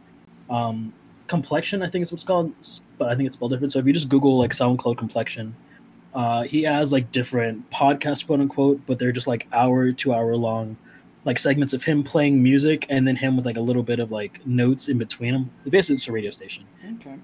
I love it. Super cool. Definitely, if you want to check out more EDM to like lo-fi esque music um, that isn't available on Spotify, check him out on SoundCloud too. I've been listening to that a lot lately as well. So Cool. You really brought back a lot of memories because like i remember that era of monster cat being the one that like i listened to so much music oh yeah. while playing so much league because i think it was around that time i started playing league hmm so like i was listening to stuff like stuff by like muzzy stonebank nitro fun noise storm tut tut child like Yeah, those are I was- i used to go in uh, a bit of cruella Nano. uh, what was the yes oh my god. like i love edm hmm it's kind of a thing that I don't listen to too often with my, with my with my mutuals, hmm but finding someone who also does that listen to that stuff, I'm just like, yeah. Oh, and Nelio. How could I forget Nelio? Hmm. There's, there's so much Nelio back in the day. So I vibe with Dante. I dig it. Yeah, man, I love lo-fi. I love Skrillex. I thought you were gonna say Skrillex. I was like, all right, cool. Way to I used to, I used to listen to um, fuck, what is, God, why am I blanking? They did the, they do the Shambhala mix. Fucking uh, dubstep. Why, why am I blanking on their name? Oh, hold on. Hey Google. Shut up. Pull up Google Maps. Sh- shut, shut up. Google, shut up. Hey, Google, show, me, show me where I asked. Shut the fuck up, Google. Hold on, give me a second.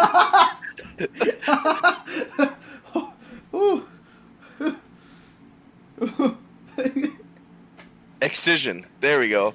That was the name. And also, Dante, you can go fuck yourself. Google, Google helped ruin your joke completely. I forgot I had one in my room and just kept talking. oh, bless. Okay, Google, show me who's the bitch boy. Google, shut up. that couldn't have gone any better. Dude, if we had if we had that on film, dude, that would have been fucking priceless. Yeah. I didn't expect it to go south that oh, fast. Oh, no. Google. Go, sh- shut up, Google. Google. It's just like, I can't wait. I can't wait to I can't wait to listen to this later. Me too, dude. Fucking go go hey, Google. Google, no stop. That's the clip.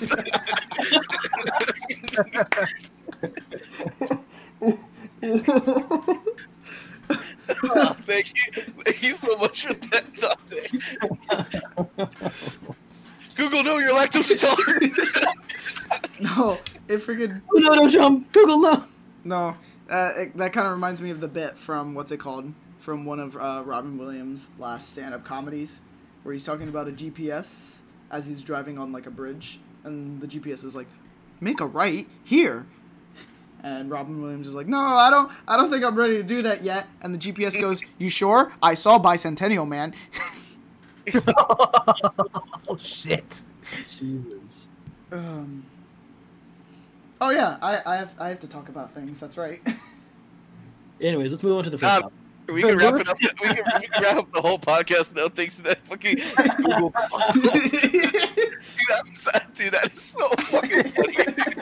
I can't believe that. Dude, that shit was like scripted. Like Google, no, Google, stop. Google, please. It's trying to be funny in front of my friends. Google, stop. Google, I'm doing the best I can. Stop beating me. oh my god. Um, No. All right, Lewis. I'm kind of curious as to what. Well, no, we Oh, we were in okay. a car together. I kind of know what you listen to at this point. No, you don't. I, Lewis I'm listens to everything. I'm very selective about what I play because I don't want to ruin a vibe. So if you know how my oh my god, my playlist has literal whiplash of genres. Yes. that's, that's kind. Uh, but recently, uh, I'm starting. I haven't listened to the whole thing, like I said. Recently, I've been listening to the Run the Jewels album. I've been also re-listening to all of, please dear God, brain say this right, Anna Managuchi. Oh my god. Wait, did I say it wrong? Did I really say? Yeah. No, you, you did. No, An- Anamanaguchi. He said it right. Okay. He, he had to make sure. He- I don't know if you heard the, the episode one of the podcast, Dante, but Lewis can't say that word. Can't- I He had to sound that bitch out like he, a he said, phonics. he said Amanamaguchi, and me and Eric stopped and we're like, hey. uh, and, and, and, I'm not gonna lie. The entire time you and and Dante were talking about your bands, I was in my head repeating their name over and over again. Anamanaguchi. Uh, it's like what's it called? It's like when you're when you're when you're trying to remember an order. Burger with no lettuce. Burger with no lettuce. Burger with no lettuce. Hi, what would you like today? Uh, uh, uh, Lettuce with no burger. What is it? oh my god. it's more common than you think. Uh, no, but besides that, I've also been rediscovering Dead Mouse. Ah, Deadmau5's awesome. I love Sick, him. dude. I love Deadmau 5. I'm so upset. Dude, I knew a kid that legitimately thought that's how you said that. I'm like, no, you stupid fuck. Deadmau5. All right, guys. Wait, All right, didn't, guys. didn't Chris think that? No, but Chris is an idiot. All right, guys. Uh, say goodbye to Geo as we uh, escort him off the premises because we we ain't rolling with this shit. I mean, I know it's pronounced Dead Mouse, but I still say Dead Mouse because like I can't bring myself to pronounce the five as an S. He's too good to speak in leet speak. good luck. Good luck at editing this out, Lewis. Uh, oh, uh, also I listened to a um, cover of uh, the ending theme from Final Fantasy VII Remake. He isn't to a remix? No, cover. Excuse me, cover. Oh, okay, okay, okay. I was gonna say the Final Fantasy VII remake. Their entire soundtrack is just a remix of the original soundtrack. No, there's a couple of new original songs. Well, I mean, yeah, but mm-hmm. Like, Yo, yo, but the squats version of "Let the Battles Begin" oh my god. Yeah. my fucking slaps. my personal my personal favorite is the completely new tracks you get when you're first exploring the collapsed highway. I haven't heard those. To me, because when you're speaking about Final Fantasy soundtracks, I've listened to just about all of them, and Duodecim soundtrack slaps for Dissidia. Let me tell you, every song on that soundtrack slaps in one way or another. Nah, Dissidia NT soundtrack. Say Some what you the- want. Say what you want about Dissidia NT, but the remixes in Dissidia NT are fucking godly. I think that the arcade has the best version of Battle at the Big Bridge from Final Fantasy V because But- they added a choir to it, and I love it. It The- makes it a lot more epic. The main theme of Final Fantasy 15's remix in um Dissidia NT is fucking amazing. Oh, It's oh even- yeah. It's, it's even better than the version that's in Tekken, which is already like a fucking awesome version of that theme. What I what I really would like, especially since they put the freaking Guilty Gear Strive theme, I would just love it if Arc System could put all the Guilty Gear music on streaming services. Please. Dude. I want my favorite Guilty Gear theme is not in uh Xrd, and I and you can't find it like on legitimate services. Which one is it? Uh, Keep the Flag Flying, which is Order-Sol's theme. Oh yeah, Dude, that song fucking slaps. I remember. Um, I remember. I also remember you still have a GIF of Order-Sol charging on your PC. I still have a GIF of Order-Sol charging on my phone. So, Order-Sol is my most requested like character to come back. I fucking love that character. Um, what's it called? They recently did a like developer blog, and from one of the regions, Order-Sol was up there. I So- I need I need Order-Sol back. I fucking love him. So we'll see. We'll see what happens. But yeah, that's that's really all I've been really listening to. That and constantly just listening to um what's it called? I guess it is lo-fi. I don't I'm bad at that, you know, identifying genres like that hmm outside of like your usual genres. Mostly just a, a guy named Vanilla. Vanilla Ice, No. Just sick dude. I love ICP.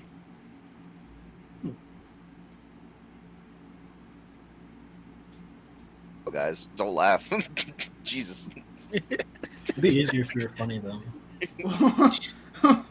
Dante, Sorry. we, we invite, we invite you on, and this is how you treat our hosts. fucking piece of shit. no, no, no, no, no, no. He's he may be in the right. oh man, real friends stab you in the front. Am I right, Gio? Look, I've been I've been up, I've been upfront with you since day one. All right, you know that.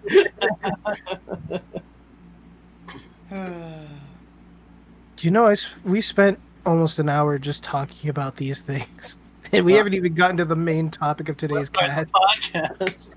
we don't need to, bro. This has been We great so far. point. This has been amazing. yes. And before Lewis is like, "Oh my bad, I forgot to hit record." um. I'd, I'd drive over to your house and Uh, personally give you one backhand slap. Oh wait, that's right, because you now know where I live. That's right. Better watch yourself, homie. Man, it'd be a very real shame if I never hit record. It'd be a real shame if you didn't have knees. But anyway, um. No, it, you know, it's just nice. Well, that was fun. no. So, I mean, going back to I guess Kenny and Dante reminiscing about Monstercat and Earth or anything like that. Like, there's there's just a lot of stuff that you know kind of brings you back. Like when it comes to like playing a game or just like listening to certain music. yes, a transition. why, why you Where are gotta you out me so ass? hard? Why to you gotta out me so hard? Because you could you could have been cleaner. I really could have. nah, but what's it called? Uh, I want we have gathered here today to talk about. Man, you want to talk about music that like we were reminiscing on? Man, Jet Set Radio Future had one of the best soundtracks of all time. Okay, Dude, I still own my copy of Jet Set Radio Future. Oh, so get at so- me. so mad. I have my copy, but I don't own an original Xbox, so I can't play it or an Xbox 360. I own a 360, so Oh my god. I would love to play it. I actually had an emulator and I played it for a while, and I got like way farther than I remembered. And the thing is, is like it still plays amazing. Like it's not just like nostalgia goggles that like makes me think it was an amazing game. Like replaying it, it's still phenomenal. It's an amazing trick, aggressive skater game, and it, the I- soundtrack is still as amazing as I thought it was. Characters are super cool. I love it. I've never played it, but I want to. The only thing that puts me off is how floaty the jumps are. Yeah, no, they're definitely floaty for sure. I'm not gonna say that they're not. Um, but I mean, it is a trick game, so it's like you want to be floaty so you can max out like your combo meters or your combos when you're in the air. I mean, I, I I- I'll take height because like you know Tony Hawk games, like the old Tony Yeah. Hawk games, have like you can reach massive height, but they're not floaty. You know what I mean? In the same I- way. Well, also it's more artistic in that sense because it is a Sega game, so it's like it doesn't want to be hyper realistic like Tony Hawk. It wants to be kind of like its own thing. Yeah, no, I get you. I love the aesthetic. I think those games are gorgeous. Uh, To uh, this day, Jet Set Radio Future is number one on my all-time favorite video games list, bar none. Like no matter what Pokemon games I play, no matter how much I like Dishonored, like no matter what, Jet Set Radio Future is my number one favorite uh, video game all time, all time. You know what's a game that hasn't? That I remember playing at a friend's house, and then when I got this PS2, I'm like, man, I'll play this game again. And then I realized this game's not great. What game was it? uh, Oni for the PS2. I joked about it a little bit earlier, but um, so Oni is a third-person action game developed by Bungie and published by Rockstar, and it also has an anime aesthetic. it's really cool looking. But it, it, is, re- it really flew under the play it. radar, though. and then you play it. Like, I get it. Like, this was still developed in a time that people were trying to figure out how to do third person, like, shooter Mhm. action games on console. But, like, that's alright, like terrible. bro, okay, no, listen. Alright, let me, let me give you a roll down of the control scheme. So, your jump button is mapped to L1. That's weird. That is really weird. Punch and kick are mapped to R1 and R2, respectively. Oh, so like God of War, You click like the newer you- one. You click the right stick to pick up items. Okay, now you've lost me. Oh, and also it's also even though it has close quarter combat, it also has, uh, you know, guns, but the aiming feels like it's on a grid, even though it shouldn't be. Granted, the game since it's a single player action game, it does give you some leeway with some like auto adjusting of like when you're targeting enemies, but still, like there's some de- like like if you were to like there's some decent stuff in it. Like there's the fact that like you can approach combat in slightly different ways. Like there's actual like different grabs that you can do. There's even like special grabs that you can do while running. It, it's all cool. Like on paper, it probably like is all a very like cool looking execution. But the actual execution, now granted, I've only played like two levels of this game, but I haven't touched it because I've been playing more uh, Tony Hawk and Mhm. uh, CVS two. Which you want? If you want to talk about a game that has aged well, for me at least, this might be my nostalgia glasses coming in. But uh, CVS two, CVS two is a really good Capcom fighting game. versus SNK two. It's a, it's a really good game. I like it a lot. The sequel that completely just like outshadowed its predecessor. I Because mean, no one ever talks about CVS one. zero zero two. Because zero two, a lot of people agreed was a lot better than zero three. What? Are you talking about the Mega Man Zero games? No, um, Capcom, or or it was uh fucking what was it called? Alpha. It was, Street Fighter- Java. yeah, yeah. Because I think it was called Zero in Japan and Alpha in Yes. America. Yeah. Uh, from what I understand, Zero Two is better than uh, Alpha Two is better than Alpha Three, but Yeah, that's that's what I was saying. Like it, it's one of those games where like the the sequel was better than the threequel. Oh, we never got a threequel. No, oh, we didn't get Alpha three. Or No, no, when you of- get Alpha three, Capcom you talk about SNK. CVS. Oh yeah, yeah, We have SVC. that is fun. true. Yeah. That one's fun. I don't know. I just like the, that era of fighting games. I feel like they're more fun and more satisfying. So I- don't I- get me wrong. Like SF5 looks beautiful. Like there's really great graphic overhauls with modern games, but it's just something about those like pixelated sprite characters and the way their animations are. It just seems so impactful, and just in my opinion, just feels a lot more satisfying to play. Someone, someone, someone said this, and I completely agree. CVS two is an official Mugen. I can see that. I've Didn't never thought about it like that, and Didn't I'm they also glad I thought about that. Uh, Morrigan's original like art from They didn't. yeah. They didn't give Vampire Morrigan. They didn't give Morrigan a sprite. They just Yeah. ripped because Darkstalkers was the most gorgeous looking sprites of any game when Darkstalkers came out. Hmm. So like they were like, "Fuck recycling it. We're just gonna keep using Morrigan's sprite in every game just that didn't we fit. put Morrigan in, and because it works. Fucking because if you look at Marvel One, you can tell Morrigan looks different. She's got bolder outlines than the rest of the cast. Yeah. And then in, and then in CVS one and in CVS two, Morrigan is still rocking her Darkstalker sprite over like getting a legitimate sprite than everybody else. Why? Because it fucking works and she looks good. Yeah, so CVS two is just official Mugen.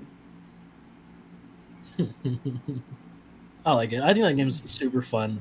The groove systems are just amazing, and it gives a lot of the players more options to on how they want to play in their preferred play styles. I think it's super cool. I love it. Yeah, and that's not it. That the whole that's the whole ratio system. That's not even including the groove Yeah. system. Ah man, that game's so much fun. I feel like we need another game like that. I mean, Skullgirls is similar to that. Not It's necessarily the ratios. Well, I mean, it kind of is like ratios, but with no It's called Fexel, fighting EX Layer. With the with the with the Gougi decks. I need I need to pick up Street Fighter I EX three because I have Street Fighter EX two for the PS one, but I need EX three. I have Street Fighter. Oh, Al- the Arika game. Okay. Yes. I have, I have I have Street Fighter Alpha Three Max for the PSP, Oh, which adds Yun from Street Fighter Three in it. yup. Man, I still haven't played this game. I want to. I remember when it first came out, and they had those uh, Taito cabs over at CEO where you can like demo the game, but I never Mhm. had a chance to play it. Listen, Did you play Street- cool. Did you play Street Fighter Alpha or not Alpha? Street Fighter EX because that's all it is. Uh, I don't think I did actually. well, I have There's- Ooh, EX the two. gear system looks super cool. They're re- they're really good. They're really good. Uh, the street the the EX games and Fighting EX Layer. EX two EX two is the better one out of the two PS ones, and then EX three people shit on, but I like it.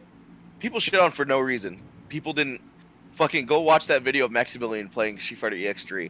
It just shows people just didn't understand the mechanics of, of EX3. Also, That's it. Also, that game has four player versus. So, Gio, I heard from the grapevine that you have a PS2 multi tap. Hmm. Yes, I do. So, yeah. I do in fact have a PS2 multi-tap. It's a third party. I don't know if it necessarily works, but we could give it a shot. It's better. To give it the old college try. His character designs are amazing. I'm so for, mad what, at for what? EX? Fighting EX Layer. Yes, dude. They're so cool. Oh my, just all of them. Like they're just so Fucking- fucking cool. Terry Bogard, bro. They did. I forgot they added Terry to Fighting EX Layer. And you know what they did for Skullomania? They made him a chick in SNK Heroines. Oh yeah, I'm sexually attracted to Terry Bogard now.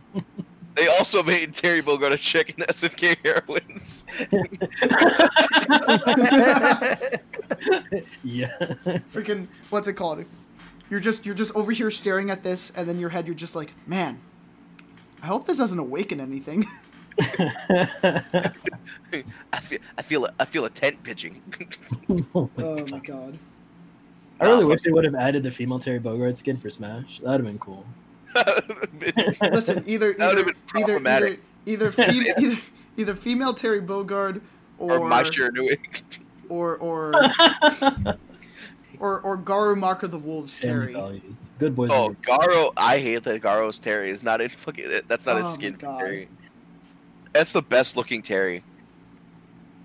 Do you think do you think Sakurai himself is just like, man, I kind of wish I added that skin? Because he loves SNK games, man. You could tell, like, watching that gameplay demonstration of Terry, This dude People- lived off of SNK. SNK, I feel like doesn't get the recognition it deserves for how important it They is. truly FGC. don't. Yeah. Like, yeah, their SNK games are was one of hard. the last- SNK was one of the last fighting games I was exposed to when I got into the FGC. Like I still heard of some SNK games, but it wasn't fully like expressed upon. Um, at, at least not as apparently as some of the other games. Like some of the first games that were like immediately pronounced to me was Guilty Gear, Street Fighter. Obviously, was the first one, um, and like MVCI or MVC3 at the time. Like those were the, the more pronounced present games that were like immediately like brought to my attention. And it wasn't until way later on that um, uh, CVS two or or SamSho or any other SNK games were really brought to my attention in the FGC. So I remember there was a freaking Chuck E. Cheese that had a King of Fighters machine. When I was really, growing up. Freaking um uh the CC's pizza where I live uh Mm-hmm. it has an X Men Children of the Atom. Oh, yeah, I Uh, know what you're talking about. Fucking wild. Wait, I think that same CC's had a Tekken 2 machine for a minute. I think I think it was either I think it was Tekken three or Tekken Tag. there no, was, it was Tek- I think it was Tekken 2. I forget there was some old. restaurant. I think it was like a Fridays or something over by SeaWorld where you get like get chicken tenders or whatever. But I remember in their like little arcade section they had a Third Strike cabinet. So I remember like scarfing down my food and just like running to the Third Strike cabinet and like throwing away like ten dollars in quarters. But like the angle of the cabinet was so bad that like I was getting carpal tunnel while I was playing it, but I was still playing because it was like one of the only like physical Third Strike cabinets I saw in the Central Florida area. So like I played the fuck out of it. When I lived in New Jersey, um, the laundromat that we would go to had a Metal Slug cabinet and a Marvel vs. Capcom 2 cabinet. That's awesome. I think the first time I ever played like a fighting game like ever in my life was I went to a laundromat with my grandmother and I played Mortal Kombat 2. I remember uh, I used to go to a barbershop called Mad Barbers when I was a kid. Uh, I think it's still there too, but like everyone there's different. But I remember going there, and uh, they had a, a, a Mortal Kombat cabinet there, and I think to this day, because of that cabinet being there when I was a kid, that was the first fighting game I ever played. Because I remember putting in quarters and just fucking playing whoever it was. But Dude, like, that was still I- cool. I remember when I was a kid, I went on a cruise when I was like ten years old, and on the cruise they had a fucking Virtua Fighter five cabinet. Aw, that's Wait, so- what? I didn't know that. Yeah. Virtua Fighter five is fucking awesome, guys. I remember what's it called? I think one of the the one of my favorite arcade games that Chuck E. Cheese had back when they focused on art, actual arcade games was Flappy Outrun. Outrun. I love Dude, Outrun is whack, dude. Why? What, what do you got against Outrun? There's a fucking side story that requires you to play Outrun in Yakuza Zero, and I'm like, I don't wanna, please. Outrun's fine. I thought Outrun was pretty good.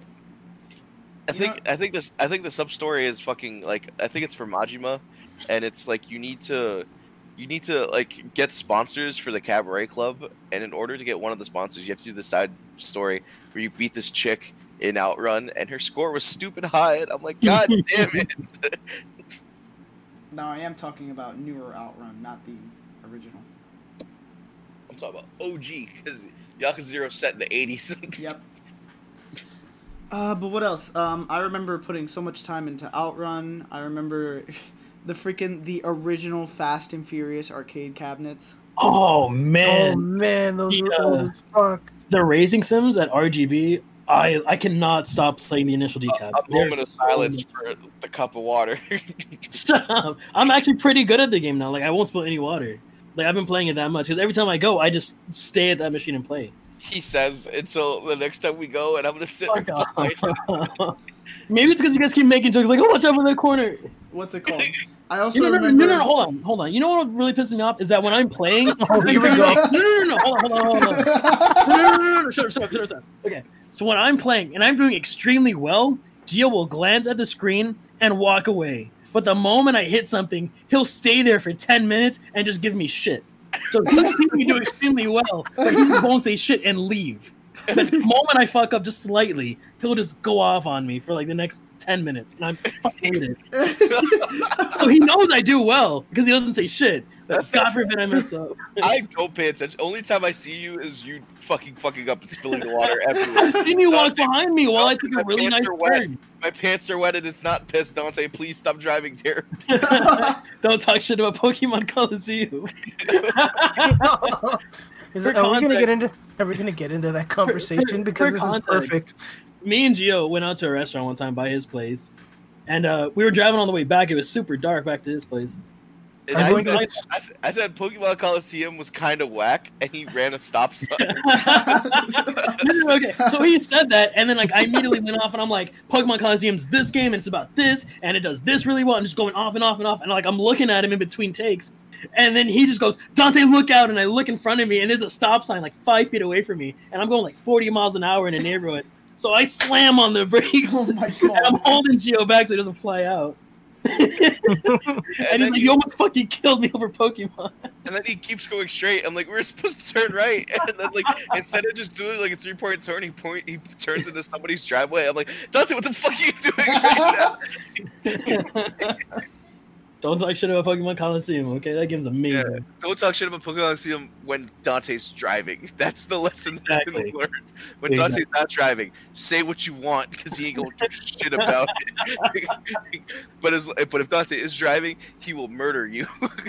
he he will he will s- he will homicide suicide that shit. Just I will kill myself and then you try me. So note to self: Dante will kill anyone over a hot take. Could you imagine? If, could you imagine if Dante was an airplane pilot? Like uh, Oh my god. he just he's there cruising out. Pokemon Colosseum sucks. Everybody, Oh my God. I nosedive the plane. I'm like, admit you're wrong, and I'll turn it back up. oh my god. Jesus H Christ. Oh my god. Man. But yeah, so I could- Pokemon Colosseum I could- game. I can picture that like a Final Destination movie. Like, Uh, that's what Death okay. uses to get everybody else is tell Dante that Final Destination. Because you have you guys seen Final Destination? Hold on, I want to I want to get I want to elaborate on this. 'cause I think it's so fucking funny. I I've think it would be I think, it'd be, I think it'd be hilarious, right? Because you know, like they have the premonition, they have the premonition, the accident happens, and then they're like, "All right, we need to everybody get off." All right, so the first one opens up with a fucking plane. Could you imagine, right? If the thing that keeps that plane from crashing is the main character after his premonition goes up to the pilot and goes, "Hook Colosseum was really good."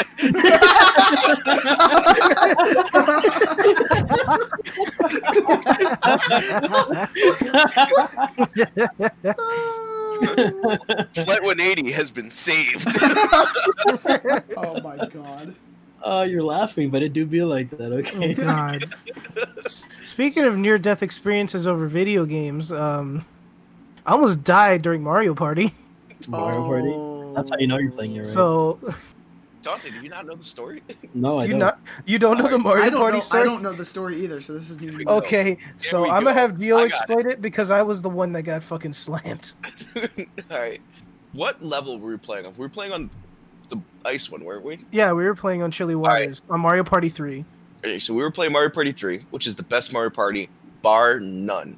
No, Don't like even four fucking at me. You like four? Yeah. Four is doo doo butt cheeks, bro. Four is so bad that they didn't even use original sound effects. They ripped all the sound effects from Mario Party 3. Anyway, don't. I'll, dude. I'll. Have you? Oh, I have. I I have both, and I could. I've Mario Party 4 is fucking butt cheeks. The fucking every mini game in Mario Party 4 is mash A to win, and all the fucking maps are fucking sterile and stupid. Damn. Is Dude, that the you feel? Tell them Dude, how the- you feel. the haunted the, the the ghost haunted mansion map in fucking Mario Party 4 is Mhm. literally a rectangle with like lines going through it like fucking sh- like it's so boring it's so boring anyway fucking frag it tight because I'll kill somebody in Mario Party 4. if I'm the pilot and you don't want the plane to go down you have to tell me Mario Party 4 is is a bad game My favorite, my favorite GameCube one is five. Mario Party 5 is pretty good Mario Party 7 is really good I anyway liked 8 for the Wii. I uh, I was just I like talking the- specifically like the GameCube ones. Mario Party 7 is really good and and I have uh, I have a GameCube microphone oh yeah, it was for the Wii. somebody acts up. I have a GameCube microphone. If you want to play Mario Party 7 with a microphone, it's All really right. good. Anyway, So back to Mario Party 3. So we're playing Mario Party 3, and so it was me, Chris, and my brother. And this is this is uh I think it was in high school. And I had this giant like CRT just sitting on my floor. It was humongous. It was too big to move. We had to use like a dolly Oh, to get gee. it in my room. Oh yeah, that fucking TV was fucking ginormous. I don't understand how you guys got up the stairs with that shit. we used we used the dolly. so we so I had this giant TV in my room, and so I kept we put the the N64 in my room, and I would just like play Conker's Bad Fur Day like after school and shit. I was like I was like a junior or senior, so this is just a couple years ago, and fucking so I'm sitting on the floor, and Kenny and my brother Chris are both sitting on my bed, and I don't know how I got robbed of that. He was on the floor, bro. I don't know how I. He's been on the floor since we were kids. I don't know how I ended up on the floor in my own fucking room. Anyway, so fucking Chris always wins. So me and Kenny have this joke that Luigi always wins because Chris always wins because Chris was really good at Mario Party 3. If we were playing now, I would beat the shit out because I've I've ascended. But so Chris would always win when we were playing Mario Party 3. And so for me and Kenny, it was always just a race to see who can get second because Chris was always really good. And Kenny would never came in second. Kenny always came in third, just above the CPU. I came in third or last. Kenny was not great at Mario Party. Yeah, at the t- now, now if you play me Yeah, Mario Mario Party, Party I'll give you a run for your money. But back in the day, I was ass. So we were playing Mario Party 3. It's the it's the award ceremony. The game is over. Chris won.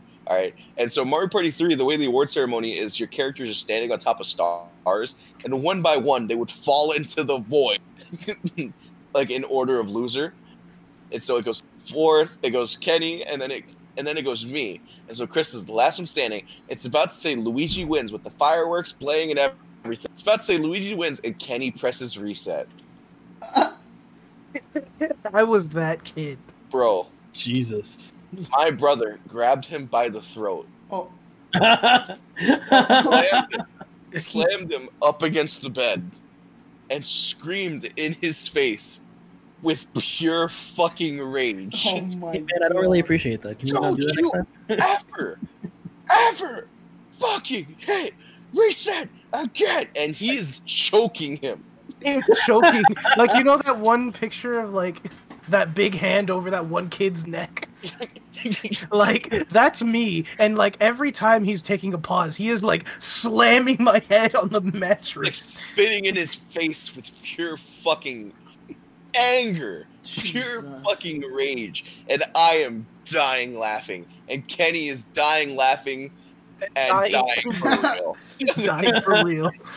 I swear to God, it was like I've I've never seen my brother that fucking angry to this day. Let me Oh tell you, when Chris held the back of my neck and was like, "You're gonna watch," as it says Luigi wins on the screen. Because it because Mario Party Three has it auto saves after every turn, and so we had to replay the entire last turn so we could get the fucking winning ceremony. And, Ken, and Chris held Kenny's neck the entire time. Oh my god. Oh my god. So just in case you didn't know, Mario Party gets fucking real. Mario Party gets fucking real. Bro, the next day I felt like I felt like I had a sore throat. I was like, "Yo, it feels like you still have a grip on my neck." it was fucking out there. That being said, when are we gonna play Dokapon Kingdom? Oh my god. no, dude. that's gonna end all of our friendships. Like, Because they, they've been playing it. Woolie's been playing it on Woolie versus, and they talk about it on Castle Super Beast, and I'm like, I need to play Cook Dokapon Kingdom. Do you have Dokapon Kingdom? Dokapon Kingdom is so much fun. It's Mario Party, but an RPG Oh. where there's yes. there's no mini games. You're just doing this RPG stuff amongst each other. Yeah, and you can go into shops, you can fight battles, you can fight with you can fight with other people, like other players, and screw them over. there's character classes. There's also like part Monopoly stuff. It's kind of nuts. Fortune Street. Fortune Street is love just Fortune Monopoly. I haven't played Fortune I- Street, but I heard it's just I Monopoly on steroids. It, yeah, so it's Monopoly, but it also has like a stock mechanic, which is pretty cool, and it has Dragon Quest characters. It's so fun. I Oh need my to play god! that I- game. There, there was a good month of my life, like last year, not even like a long time ago. Last year, there was a good month of my life where I would just go over to my friend's house and play Fortune Street. It was that fun. Like I was, There, i- there is uh, a level in Mario Party Seven where it functions kind of like Monopoly, where in order to get stars, you have to invest money into hotels. I Oh, I think that that's eight. I think it's eight you're talking about. No, it is no, eight. it- It is no, it- no, hold on. It's there. There's it's it's in seven and eight. There's one. There, eight is the one with the in the city, and seven is like it's like um like a like a grassy like forest level. Okay, So- I get you now. So they're similar, except I like the one in seven more because the one in eight, each hotel has a specific number of stars that you get. Like you have one star hotels, you have two star hotels, and you have three star hotels. In seven, each hotel starts at one star, and the amount of money that's put into it ups the star count. Oh, okay. So at 20 coins, it becomes a two star, and at 30 coins, it becomes a three star. And like so, like it, it's so it's it's it's like okay, one person. It's not only like you need to invest in it, but it's also like how much money do I want to put in to make this a certain star hotel, and like it's really cool. I actually really like that level. Uh, we should play Mario Party Seven sometime, Hmm. especially because I do have that GameCube microphone. And dude, oh my god, one night it was like me, Alex, and uh, uh, a friend Maria that uh, we should talk to more. Uh, and it was me, Alex, You actually Maria. hit me up not that long ago, so we Hey. should. Good, yeah, we should hit her up. Uh, so it was me, Alex, Maria, and Eris who were playing Mario Party Seven, and Alex is doing his microphone mini game, and it's like it's like four cards, and each card has a fruit on them, and then they turn them over, and then they shuffle the cards, and then it's like, and then it'll ask you which fruit is on which is like on a specific card. So it's like, which fruit is in the card second from the left, and it was like, it was like orange, and so Alex, being the the mentally weak, I just you go banana, and and then the game is like, what fruit? And then Alex like, uh, uh, uh, uh, uh banana.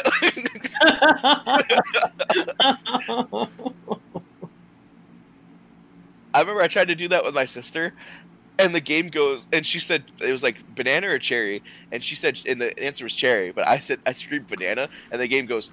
Did you say banana? And my sister screams in the microphone, "No!" And then the game goes, "Did you say cherry?" She's like, "Yes!" oh my god. The microphone mini games are actually a lot of fun. A lot of fun. It was worth the investment to get a GameCube microphone just for that. Oh my god. what are uh, what are some other games that you guys played growing up as well? Oh man, the thing is, I wanted to when we were doing our CB retrospective, which is our, the episode before this. I kind of kept my my FGC origin really vague because a lot of my origins comes from me and Gio. I've known for first time listeners, I've known Gio for upwards of what I think it's almost years. yeah, it's almost 15 years at this point. almost 16 years. Yeah, it's, it's it is 15 years. It's almost 16 years. Yeah, it's been a long ass fucking time. But um, most of the time, most of the, the games we played because, like, I played. Let's see, what was a lot of the games you introduced me to, like Tekken. We played Dark Resurrection no. on PSP. Uh, Guilty Gear, you introduced me to for sure because I never heard of it. Oh, you're right. I didn't. Yeah. I got introduced to Guilty Gear by my, my brother Alex. Yeah, your older he- brother lent me lent me Guilty Gear for a minute. It was like a Guilty- day and a half or so. Guilty Gear Double X Core Plus for the PSP. and Uh, we played Tekken Dark Resurrection. We played Street Fighter 4 when you got your 360. Well, we were Uh, playing it because you had Street Fighter 4. We we played so much Street Fighter 3 though. Oh yeah, I love Street Fighter 3. We played so much of Street Fighter 3 on the anniversary collection for PS2. that was given to me as a gift. Believe it or not, Fucking, I love that we never touched Street Fighter 2. we never touched Super. Uh, no, we touched Super Turbo once, and we were just like, And yeah, let's was go back to Third I, Strike. I was like, you can't. I was like, you can't dash. There's no EX moves. What the fuck garbage is this? I mean, now I, now I can appreciate Super Turbo for what it is and enjoy Super Turbo. But it was at a time where I was still like new to playing actual fighting games. Because keep in mind, for mo- most of my childhood, my idea of fighting games was Budokai and Naruto. which we also played a fuck ton of. Yo, see me at Budokai 1. Kenny, you don't want to see my Android 16. Kenny knows. I know. Kenny He- knows. Android 16 and Cell and Budokai 1, I will fuck you up. Like it was that. Let's see, what else did we play? We played Budokai 1. We played a ton of Clash of Ninja Revolution for the Wii. Revolution 3? No, it was Revolution 3 Oh, yeah. afterwards, but I bought Revolution 1 and we Yeah, played a ton did. of it. It was my Revolution Jiraiya and like who did you play at the time? Uh, Rock Lee, like I Yeah, always you- do. Yeah, you played I Lee and I played Rock Jiraiya. We played that. We played what else did we played? We played uh, Resident Evil, all the Resident Evil games. Like we played four, we played five, we played six. I remember Chris buying me six for my birthday, and I, I that's the first thing I played when I when I popped my 360. When I put my 360 back up before playing Asura's Wrath, I played a ton. I played a good bit of Resident Evil six, and I still like it. I don't care what anyone says. I, I love like Resident it. Evil 6, man. That's probably that's, that's my second favorite Resident Evil game. There's only one thing that I don't like, and if I look at the, the title screen for too long, it looks like a giraffe Like a getting giraffe fellatio. a giraffe getting head from a dude. Dude, I oh always yeah. I always thought only you and me saw that, and then I see videos of people talking about Resident Evil 6, and everybody else sees it too. I was like, oh, thank God I'm not crazy. I told my girlfriend that, and she's like, I wish I couldn't see it. I Hmm. really wish I couldn't see it because now she can only see that. Yeah, me too. And then uh, what else did we play? Because when I was going through my 360, me and Gio and Chris would license transfer all of our games. So that was the the beauty of the 360 back in the day. Because I had Marvel 2 and Marvel 1 before they got delisted, and Gio was able to snag them. I had Marvel 1, you had Marvel 2. I did have That Marvel 2. That was the, Mar- that was the trade. That was the trade. I tr- we, you had Marvel 2, I had Marvel 1. I had, the, I had the, I had the Marvel Origins collection. Man, I fucking I dude, 360 days were fucking wild because there was like so yo, King of Fighters 2002 unlimited match. oh my lord! Remember, remember when we first got iPods, iPod touches, Oh yeah. bro? We played. Yeah. We played the absolute shit out of King of Fighters 13. King of Fighters I was fucking godly. Like, It was actually insanely good. Like simplifying King of Fighters to simple inputs, but still maintaining the awesome combo structure from King of Fighters 13. Fucking godly. King of Fighters like- I had no reason being that good. it didn't. And we played so much together. What else did we play? We played a lot of blob zombies. Who did, we played. who, did, who did you play at King of Fighters 13? It was Shen, right? I played Shen, Maxima, and Kensou. That was my three man team. I played fucking uh, You played Andy. Andy, Iori, and Kyo. Yeah. But like And- last time I played King of Fighters 13, the legitimate console version of King of Fighters 13, I played I played Terry, Iori, and Kyo. and then moving on from that we would uh when i first got into competitive i played smash competitively and that's when we played a ton of project m Project M was fucking godly, man. like me me and gio played so much project m with each other we would sit there and save replays i still remember that one combo you got with lucario when you got the air command grab and dunked my ass oh yeah, that was i so, still feel that shit's shit so satisfying. or when you you- got that that Yo, you back owe- air spike with Kenny, you owe me twenty. Kenny, you owe me twenty dollars. I, uh, I thought you would forget Kenny, that. Kenny, you owe I me twenty thought you'd dollars. forget that. Kenny, you owe me twenty dollars. Kenny, would you like? Would you guys like to know why Kenny owes me twenty dollars? Oh, Here we go. Yo, so so Ike in Project M, his side B, right? You know where he dashes really far. They they they altered it to where you can charge it for even longer, and if you fully charge it, and you, when you dash through somebody, if you pr- if you press the button, the attack button, with the proper timing, it was an insta kill. And Kenny goes, "I'll give you twenty dollars if you land an insta kill on me." And literally ten seconds after he said that, I did it. Hmm. And motherfucker hasn't paid up, and I have not forgotten. oh my god. It, it's been like I think that's been like seven years, bro. I don't care. It's been so damn long. I remember twenty dollars is twenty dollars. What else did we play? We played a ton because uh, most of my gaming. Oh my lord, we sunk so much time into Tatsunoko. I think what was your team at the time? It was Batsu and Zero. and Zero. Mine was Beautiful Joe and Joe the Condor. Oh yeah, you played Joe's. I played Team Joe, and Chris played uh, Polymar and Ryu. yeah Hurricane Polymar and Ryu. Which is actually a sick team. Polymar. actually, Yo, go watch fucking Tatsunoko like top eights at, from like Frosty Faustings because they still run that game. Fucking Polymar is insane. I still I still love watching Chris play Tatsunoko. I don't care. His team was so fun to watch. But he played on Wiimote and Nunchuck. But we he did play on that. Wiimote and Nunchuck. You remember picking up the shit? No, So- I don't, Kenny. No, I don't. I don't remember that, Kenny. So we no, Kenny, playing. I don't remember that, Kenny. I'm gonna tell the story whether you like it or not. so No, Kenny, I don't remember that, Kenny. so we were we so I'm back so mad because I had no reason losing. he did it, but he lost anyway. So back when he uh his dad uh, had brought one of those carts that had the power strips in the middle from the hospital because they were getting rid of it.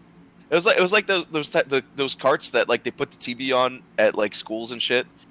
Like you know when you walked into class, like you knew it was gonna be a Bill Nye day when you walked in and you saw the cart with the TV on.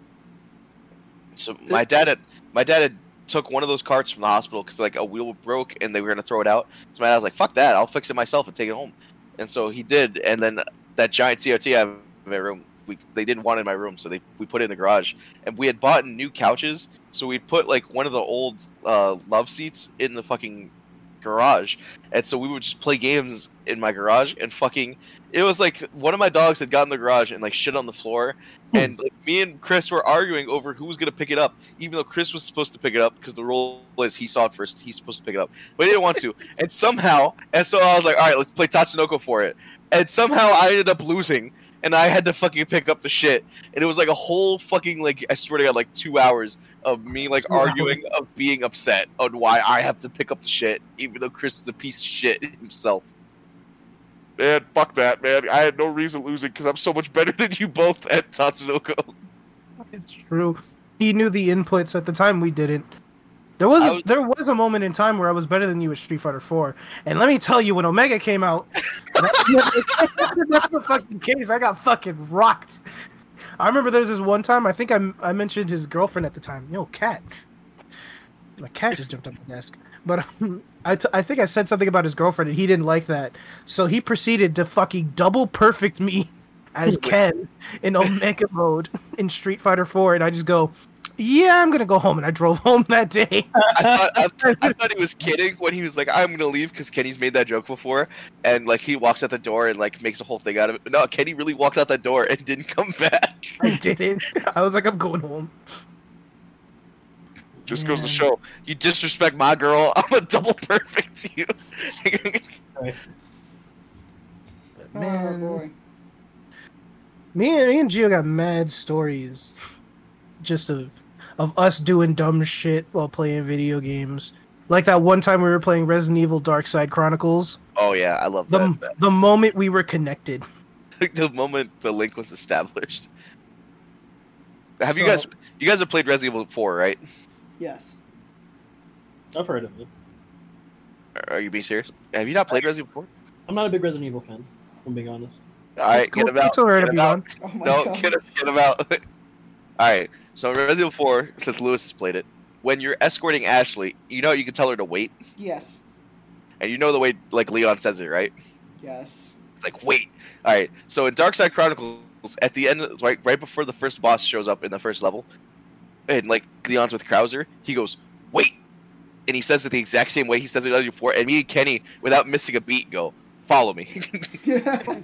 At the exact same time, when we look at each other, pause the game, and we're like, "Did we just do that?" with the most perfectly timed and sonically clapped high five. Immediately, their peepees touch. oh my be- god. Yeah, every bros. Uh, Don't even front, Dante. Like we didn't cuddle that one night in Tampa. Don't even front. Also, I call I call Lewis to be the next person I share a bed with. Why? I'm a spoon that motherfucker. Oh. I, I will, I will forever share a bed with Eris, because let me tell you, Oh. he he is super pleasant to share a bed with. A And once you go black, you never go back. Uh, He's a tender lover.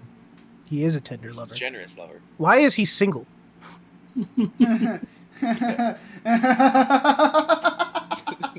Damn, Lewis, relax. Oh, man. All I hear is Lewis having an aneurysm. Have you guys heard of uh going back to like the PlayStation 2 era, a game called Doctor Muto? Oh, See, I didn't Yes, I, I I've heard of Doctor Muto. I haven't played it. I played that so much growing up, and it was so much fun. But like, not only did it like not get a sequel or never was heard from again, but like I don't think anyone's ever played it. Like I, I've talked to people about it, and no one's ever like been like, "Oh yeah, I played it" or anything. Like I mean, you've heard of it, but Can you remind me I of how the, the game is played? Because I haven't seen Doctor so- Muto in a minute. so you're an old scientist named Doctor Muto, who kind of looks like Tony Stark, but like really weird. And anyways, you have these gadgets that you create because you're a scientist, and you collect these things called isotopes. And you have to stop this government entity called Burn It All Industries from, I think, destroying the world. You have And to they stop kinda like- burning all industries from burning it all. Yeah, yeah exactly. Ah, yeah, Um, I love super on the No, but I think what happened was, if I remember correctly, Burn It All like stole Doctor Muto's stuff, and Doctor Muto wanted to get it back because they stole his technology to like rule the world or whatever. So he has this cool contraption where he turns himself into like different things, like bugs or, like rats or whatever, and he like morphs his body. Um, and he has like electric like taser beams that he like levitates stuff with. It's super cool. It's like um, it's like a rare game in an essence, even though it's not by Rare. Uh, it's by a Midway Yeah. game. it's got but- a, like that like aesthetic. Yeah, well, not this. Well, I mean, yeah, the art style is pretty weird. It's different in its own right, but it has that kind of like pick up objects, like that Banjo Kazooie kind of vibe going for it. And I absolutely loved it. Like, I did not stop playing that game when I was a kid. Back in, I think it was like 2002 when it came out. Uh, it was so much fun. What what is it called? Doctor Doctor Muto, Doctor, and then M U T O. M U T O. Yeah, it's super. It was so much fun. Uh, I don't think to this day I've ever beaten it because my attention span's really limited, at least for retro games. But like, it was super fun. This Like, guy looks like a Crash Bandicoot character. Yeah, no, it, it was of that era, so he looked pretty wonky, but it, it was just so much fun. God, and then his voice was weird, and like the characters he had were weird too. And I remember the commercials for the game too were just so weird. I don't, I don't know. I just keep saying weird, but This looks like a Naughty Dog game. Fuck, you beat a rare game. kind yeah, yeah, yeah. Well, it looks more like a Naughty Dog. I guess you're right, but it played like like a rare game, is what I'm saying. But there were a lot of games during that time that played like that. So Collectathon. Man. Like Jak and Daxter, another rare game. Man, I played. I think it was because like since I grew up an only child, mm-hmm. like me, me and my dad would go to different pawn shops because this is how my collection was was built on. It's just I bought games for mad cheap at pawn shops because it was like we're just gonna make a profit, so we'll just make a minimal profit and just sell games. But like I'd find super rare titles. Like I bought uh, Jak and Daxter and Jak Two, and I spent three dollars on those games in total. I bought Xenoblade Chronicles for the Wii, and I bought it for eight dollars. really, Uh, my copy of GoldenEye was ten bucks. I remember finding Soul Calibur two for GameCube for seven dollars. Like, and I just have all these games just sitting around. But since I grew up an only child, like all my multiplayer games would would would entail me taking like a bunch of games over to Gio's place and being like, "Hey guys, I got this game," back. and never Never getting them back. back. Soul of- Calibur 2 and Tekken Tag 2, Kenny let us borrow and never got them back. I never got those back. I got um, let's see, Tekken Just- Tag Two. You guys can have at this point. I bought that in Puerto Rico, and he, they were like, "Yeah, this is ours." And um, let's see, what else did I let you borrow? You're, you're an only child, so you were only gonna play those games with us. You know what I mean? Exactly. exactly. Like, and because I grew up in a house with four siblings, with three other siblings, you know what I mean? Like, multiplayer games are kind of a necessity. so, like, exactly. For me, it wasn't so much, but my multiplayer games were just if I picked up a multiplayer game, this is a game I'm going to play with my friends Mhm. because I'm just going to go to Gio's place and, and play them. But the list of games that I think are still at your place are Tekken Tag 2, Alien Isolation, Lost Lost Odyssey, excuse Yes. me, and your copy of Tatsunoko. my copy of Tatsunoko when you lost. lost. I have no idea where it is, bro. I'm so tight. It's Bro, don't so- worry about it. Don't worry about it. I'm it. tight because my copy of Expedition Academy 2 is also in the box. Oh shit! I remember buying you that. Are there any games you guys played that uh that you've played recently that just did not hold up to all the nostalgia? Like it's just absolute booty cheeks. I mean, I, I already, mean- I already talked about Oni for a little bit. Oni. Gold- yeah. GoldenEye is the only one that I really think of Yeah. Uh, of like, man, that game is not good at all by today's You- standards. At the know- time, of course, that game was you know amazing in every way, but by today, it's not even like slight, slightly playable. That game is fucking jank, and like I can't even, I can't even pretend to like GoldenEye now. I think mine has to be Resi 5. Like, back in the day, like, riding on the coattails of Resi 4 because I was super into it because of Gio and Chris. But when I played Resi 5, I played through that entire game with my godfather, and it was great. I loved it. But then I went back to it, and I was like, man, this game is Yeah, really 5 fucking clunky. Resi- the dude, the inventory management in Resident Evil Five is awful. God, I I, feel that. I remember hating the puzzles, some of the puzzles in that game. I feel what you're saying on the inventory system. Uh, same thing for like Pokemon games. I don't know like how many Pokemon games you've played, but like going back to the original I like played Red- Pokemon Colosseum and it was ass. Oh, It's amazing. No, but, like, You look at like all these classic Pokemon games and you realize just how bad and poorly managed it is because it's from the 90s. You know, and they're handheld games. I mean, well, a lot of them are handheld games, so that's not the issue. Like, it's fine. Well, I mean, like, handheld. I mean, like at the time, because remember, like, it's not like playing an like a SNES game, you know, like, like which was like the RPG standard at the time yeah, was like more like was more like Final Fantasy VI and like Final Fantasy games and like Chrono Trigger. That was the Yeah. standard at the time because that's because that's the like, and then Pokemon the OG Pokemon games were coming out late SNES, early N64. You know what I mean? But it's Yeah. like RPGs have like progressed so much, and like Pokemon because it's on a handheld doesn't get to use those kind of innovations. Mhm. I mean, eventually it got to the point where it became very usable, and the inventory- inventory system was uh, intuitive and good. But like, I think Pokemon's a prime example of one of those games where you could have like amazing nostalgia from when you were playing it, but if you go back and you compare it to modern standards, it just does not hold up well comparatively to any of the other RPGs you're playing now. Now, now here's the counter. What game do you remember from your childhood and playing it now as an adult that you're like, wow, this game's still fucking amazing? Uh, Jet Set Radio Future. I said previously, I think it's just amazing. Everything about it was just phenomenal. Uh, one of the games I'm iffy on, I wasn't really a kid when I played it, um, was Skyrim. Uh, I think Skyrim was really good at the time too, but just comparatively to other RPGs now, it's I don't want to say lackluster, but it's definitely showing its age now. Coming out in what was it, 2011? Yeah. Um, it was fun back then because it, it felt really expansive and really like you had the ability to explore. But now it just feels, it just feels graphically like of like a yesteryear. Um, Yeah. intuitiveness is gone because there's so many better innovations we have now for RPGs. Um, and that's part of the reason why I'm super excited for uh, for Elder Scrolls Six to come out to see what kind of like advancements they made for that, because I know they can make it a lot better. And when the new Elder Scrolls game does eventually come out, it's just going to be phenomenally better. Um, So my my game that's like aged that to that is better now that I'm an adult. I feel Mega Man Zero Three. Man, True. Mega Man Zero Three, that game still holds up fucking phenomenally as being truly an amazing game. And being an adult and understanding the mechanics more, because when I was a kid, when I played Mega Man Zero Three, I didn't understand how to get EX skills. I didn't understand the ranking system. Mhm. And so now that I did as an adult, I did what I didn't do as a kid, which was get all the EX skills and open up abilities that I never knew Zero could do when I was a kid. And so like having all the EX skills is like fucking it's like wow, I fucking did that and like you know what I mean? And like man, that zero three is fucking amazing. Fucking amazing. It's easily the best Zero game. It's easily the best Mega Man game ever made. Don't even at me, bro. Mega Man Zero Three is truly fucking the Mega Man games I really played was the uh, Star Force series. I think is what it was called. Oh, the ones You know, on like, like DS. Ninja Ninja Cross Zerker. Yeah, yeah, those. I remember. I those. really like those. I played. I played the shit out of those.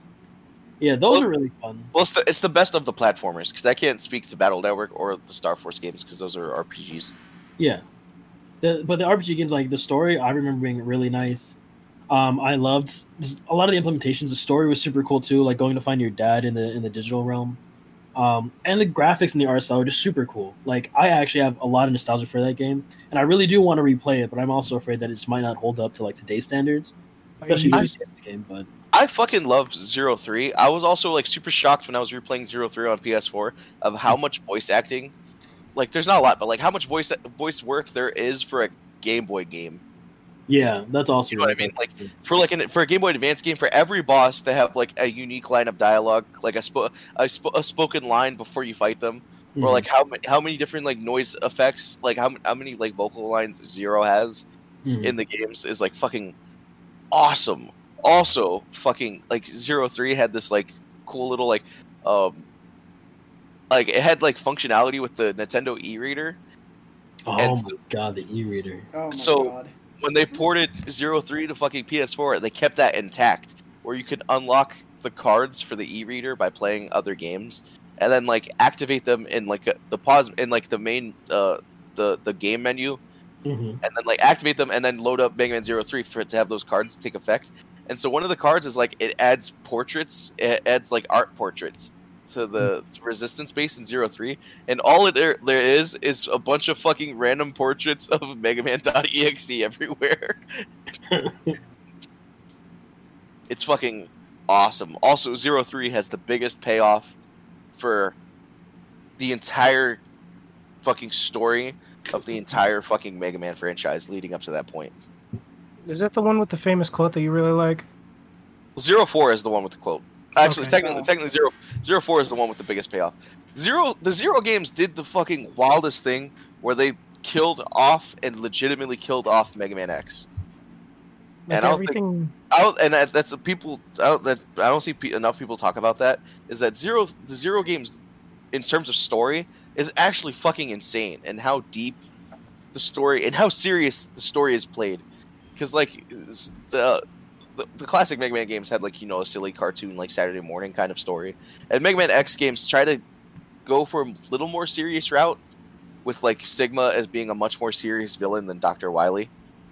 But mm-hmm. like, man, like the Zero games are like fucking straight up like, ooh, the fucking the final Zero game ends with Zero dying.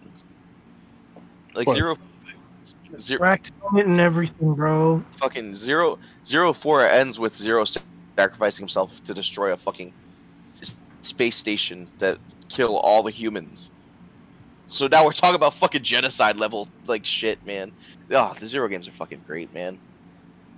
I think one game for me that I revisited, like for a second, was Conker's Bad Fur Day, because I have a I have a I have a lot of connection with that game because it was the one game I wanted. I picked I got it in middle school because I actually got it out of a trade.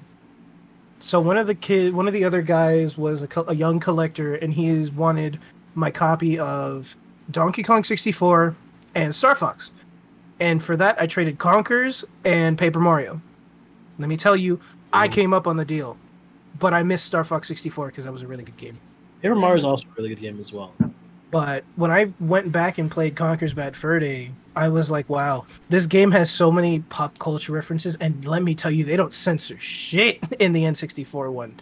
The I mean, one that they They censor swears, but like they censor certain swears, but it's, they're not, it's not as censored as the remake on Yeah. 360.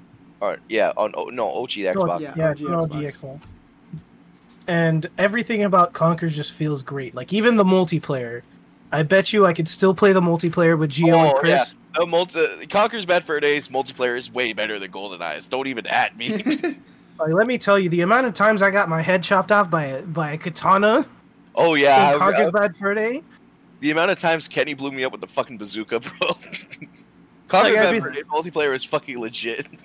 It was so fun. Like you wouldn't even get mad because like you were just watching your character just get blown to bits in a comical way and blood everywhere. and blood everywhere. Conker's Bad Fur Day was fucking great. It was great. It had a great story. It was kind of hard when I went back to it. That vampire level that they oh that they oh had my were God. is so hard. I was like, how did I get through this as a kid?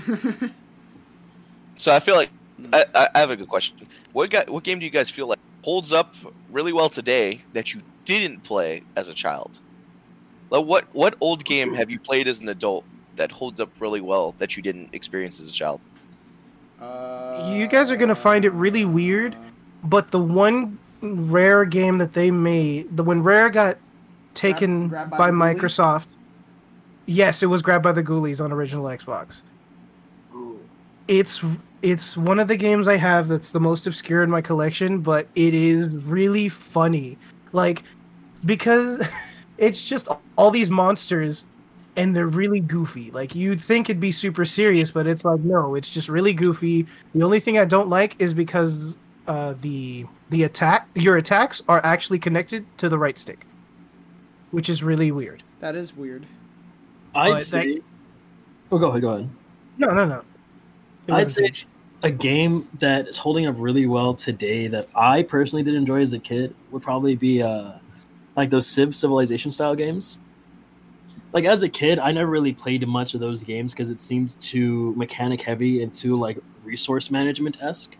Um, but like going back and playing them now, it's just one they were popular way back then when I was a child, and even more so now they're still prominent. But just the intuitiveness the graphics and just the sheer level of attention to detail that they put on these games i think are amazing um, they really just have so many intricate things to focus on um, and it makes it a really interactive and an investing game to play.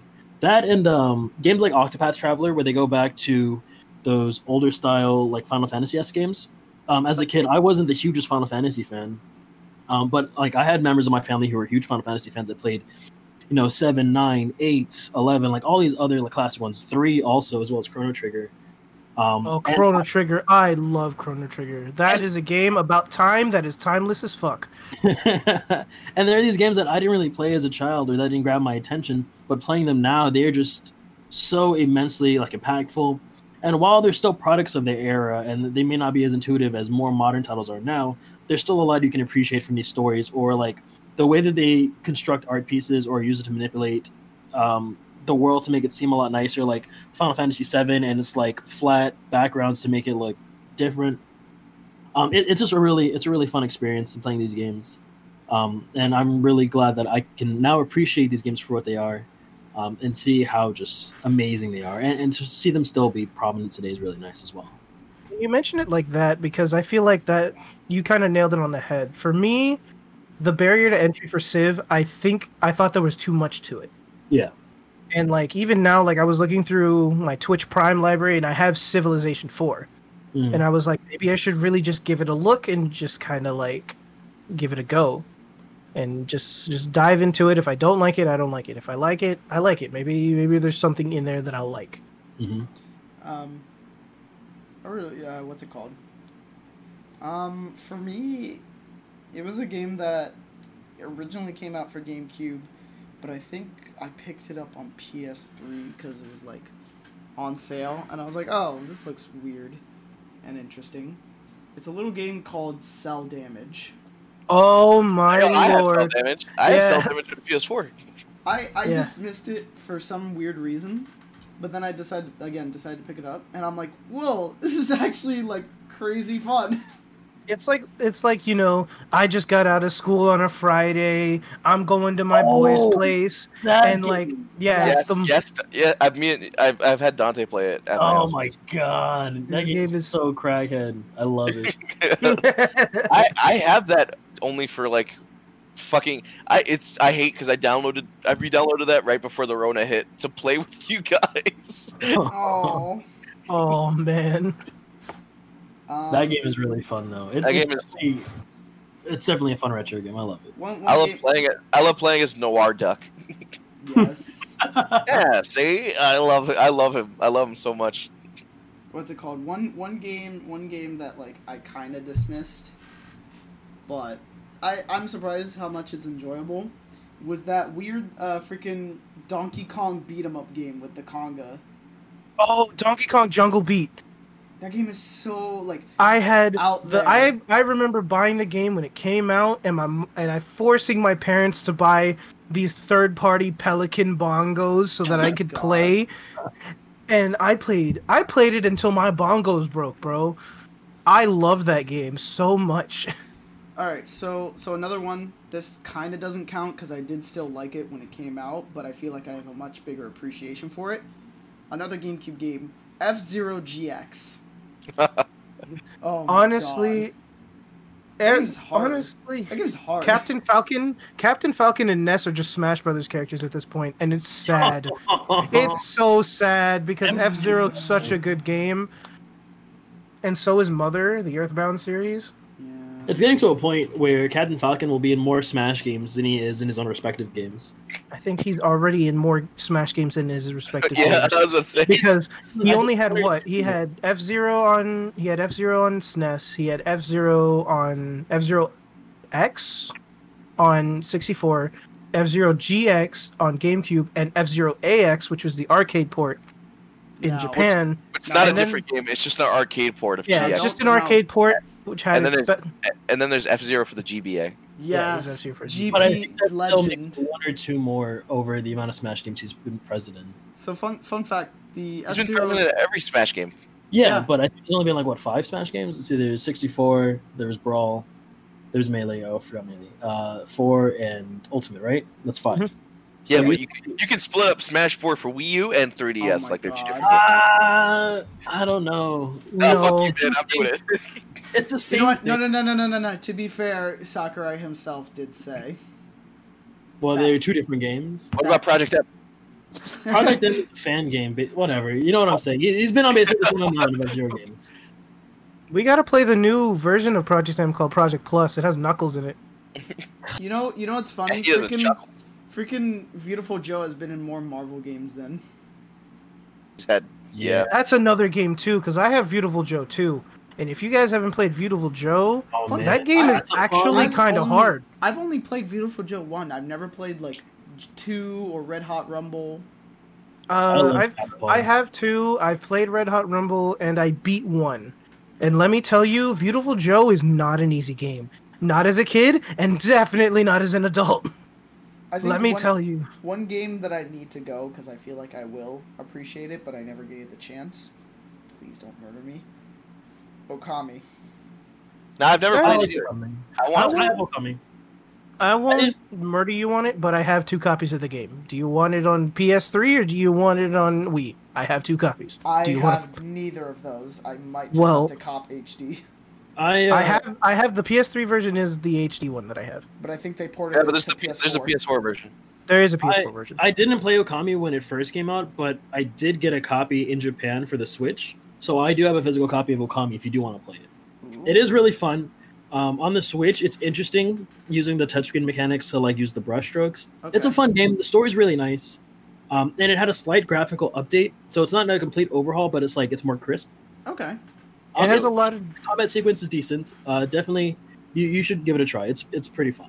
It has a really good story. It has a really cool story because it's all mythology based, which Uh-huh. I love. I love anything mythology, and the collectathon elements of Okami are also really good because they pay out a ton. hmm Dude, And I would get- say, I would say Okami has a similar art style to like the RPG Naruto games, on- in a sense. Yeah. So like the sceneries, the grounds, the the mountains, as well as like the brushstrokes, um, are all very reminiscent of those like Naruto RPG esque games from like the PS2 era as well. If you wanna, if you wanna talk about mythology, Kenny, uh, Hades. God of War. Hades. I mean, Hades is kind of a newer game. No, but I'm just if saying you- in general. I'm just saying in general, not not. As Oh no, of- Hades is great. Not Don't as- get me not as a wrong. I've already this- played a ton of Hades. Not as a part of this topic. I'm, I'm just saying. Do in not get it twisted. I love Hades, and I also own almost every God of War game, and those games also aged pretty, uh, pretty well, in my opinion. So, so my game that I didn't play as a kid, but I think has aged incredibly well, that I play as an adult, is Castlevania Symphony of the Night. Yeah. Yeah, Symphony I of the can Night. agree with you on that. Not everything is aged. The inventory management has definitely not. The inventory management is pretty bad. Yeah, they really improved it on the later ones. Everything just gets thrown into the same fucking inventory box. Like I like fucking food, armor, all that shit gets thrown. Weapons, all that shit gets thrown in the same inventory box with no management. I had to fucking. I remember it took me like an hour sorting everything out myself. And then every item you pick up just goes to the bottom of the list. Man, it's a fucking train wreck the way that inventory works. But like the, the gameplay itself and the story, I'm like, man, Castle Symphony of the Night is a fucking good game, man. And I I understand why everybody loves it so much. The music. The music is great too. Music's so good. But um, you know which game now that I think about it, that like that I haven't played in a in a little while, and I'm pretty sure you still have it, Gio, is uh, Metroid Fusion. Metroid Fusion is so good. Metroid I Fusion will. Metroid I'm pretty Fusion. sure I could pick up that game and it still wouldn't feel old. That game is so good after Super Metroid. In terms of gameplay and level design, I prefer Zero Mission, but man, Fusion Story is actually fucking awesome. And Saw it's- X it's- is fucking terrifying. Yeah, I was about to say it's it's a horrifying because you just have this lurking. the like, fucking the SAX as people call it, but I always called it SAW X growing up. So, man, the Me SAW. X is fucking SAW X is fucking terrifying, man. Because it's the most definitive like thing is like don't even fucking try fighting it. You will not. and like they really do a good job of presenting that because they do the close up where it's the whole like eyes the whited out eyes but they also have a moment where like fucking music, like yeah the music and then you like it was at that one point where you don't have any of your upgrades but you can just hear the footsteps in the room yo. The first time you see SAW X on screen when it does the white eye things, when it blow it blows up the fucking wall, right? And then it stops. It looks at the camera. You see the white eyes, and then it does, and then it does the screw attack jump over the elevator, and then it uses super missiles to blow up the next door, just to let you know, like, hey, we are at your fucking peak. Like this is peak Samus, as strong as she can get, and that's what the SAW X is. And you, and that's at the beginning of the game, and you have nothing. i- it's it's batshit insane. I fucking, I love Metroid Fusion, man. no, What else we got? Um, what are games that you enjoyed that no one else liked? I could do the opposite. Avatar, Avatar: The Burning Earth. No, I'm kidding. Jeez. Avatar games were not great.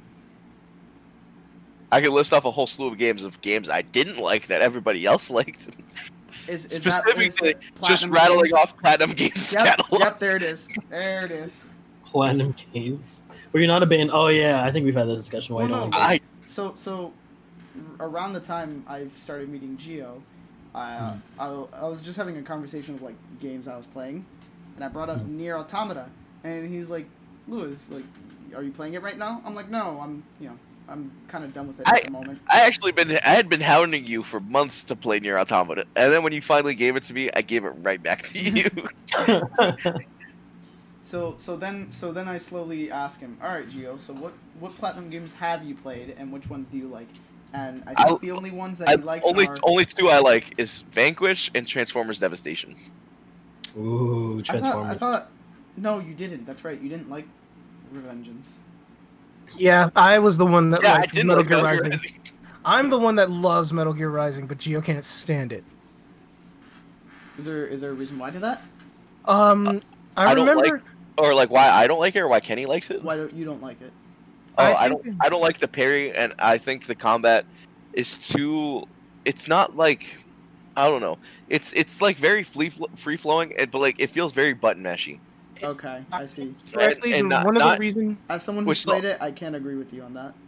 It's because like one, I played Devil May Cry, man. So and that's my favorite game. So action games have a fucking st- have a, have a. They're obviously I, I'm biased when it comes to action games, and so because Devil May Cry has a the style meter, so it's it's forced. Devil Cry forces you to use your entire entire arsenal of moves, and no other action game does that.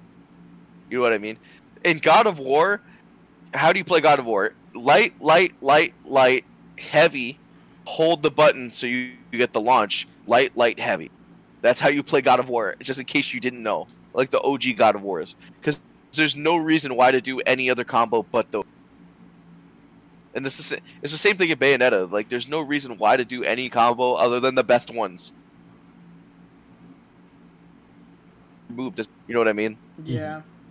So they And get think- very they get very stale very quickly because it's like, yeah, I have these all, this entire arsenal of moves, but I'm not encouraged to use them in any way. And that like that's what Metal Gear Rising has. Metal Gear Rising has like you unlock other weapons and you technically have like a really nice move list, but you're not encouraged to use it in any way. You're just really only encouraged to use the best moves. I think the other thing that you said was like there wasn't like a specific target locking system. It was really like analog, and you kind of had to walk into things.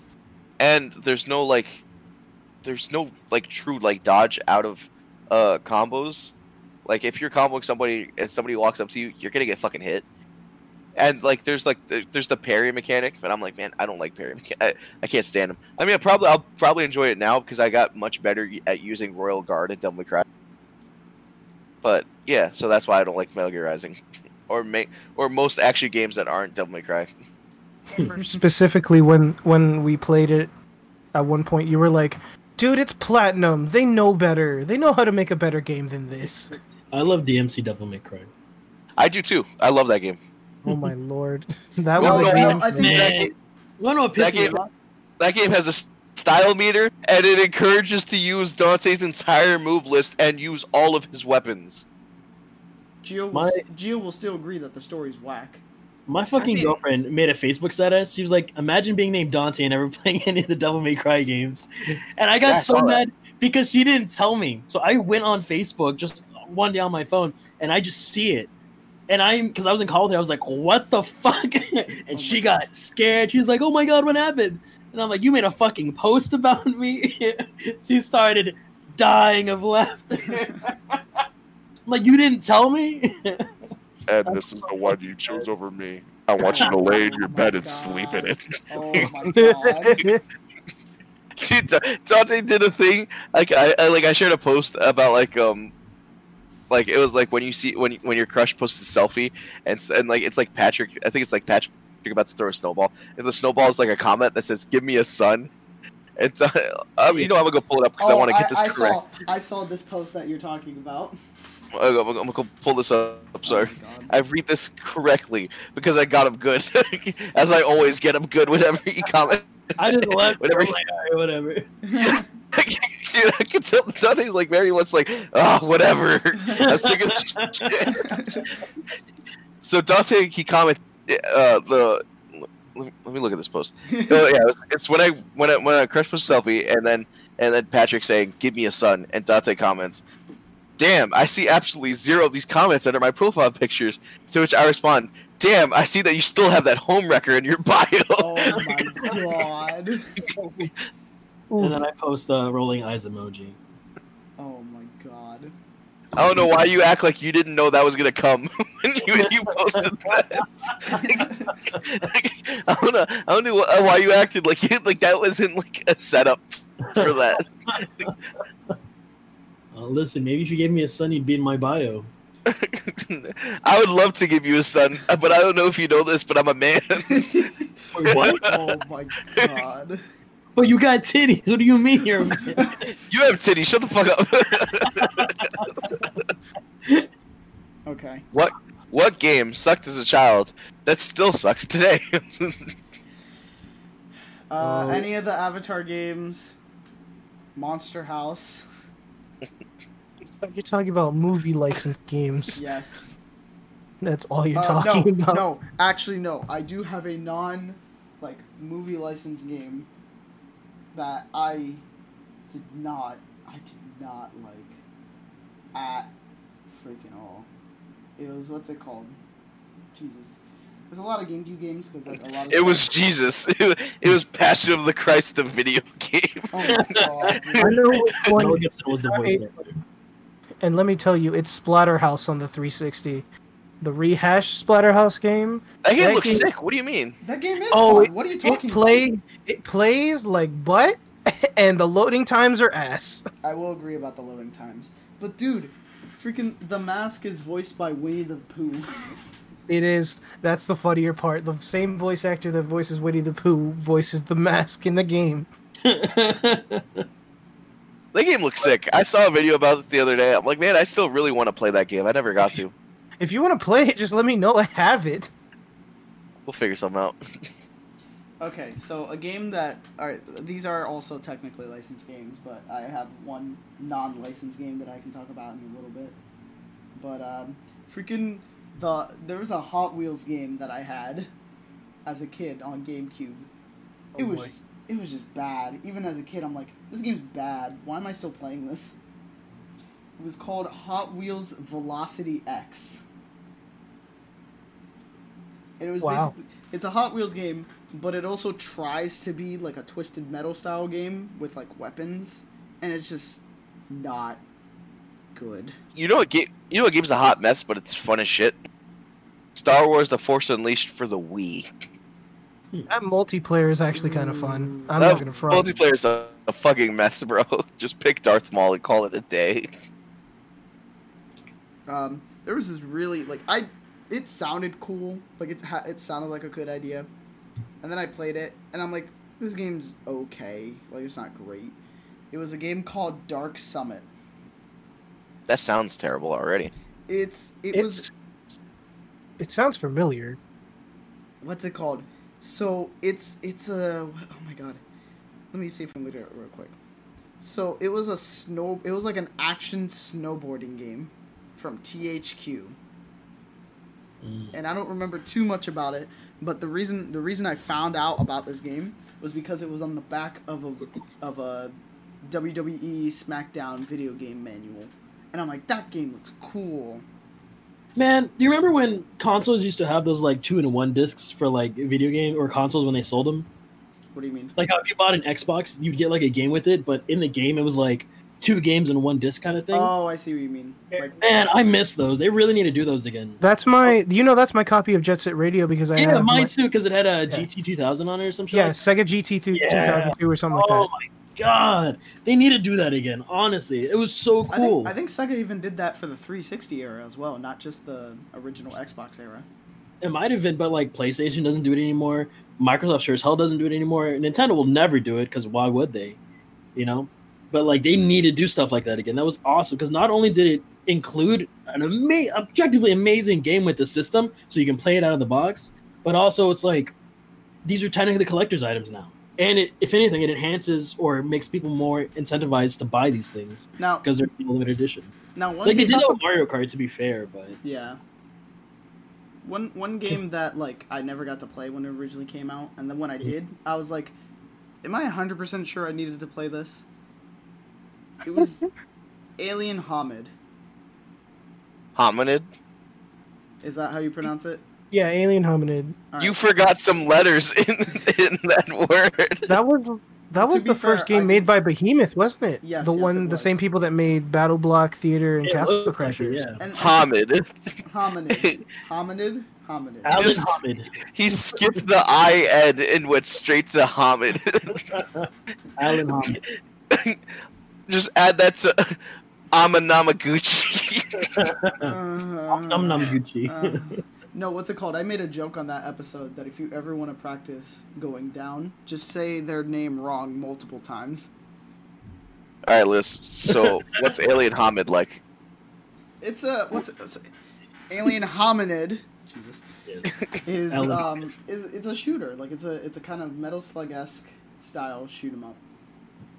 And I I love Metal Slug. Like Metal Slug games are really fun. And then I finally got a chance to play it, and I was like, this game's okay. Like it's not great. Like you can definitely tell it's their first, be- you know, it's Behemoth's first game. Mhm. And I haven't played made- the actual console title because I Played played, the a ton of the game. yeah I played a ton of the Flash game as a kid. See, I never played the Flash game because uh, Newgrounds was blocked on my computers. I Whack. can't imagine why.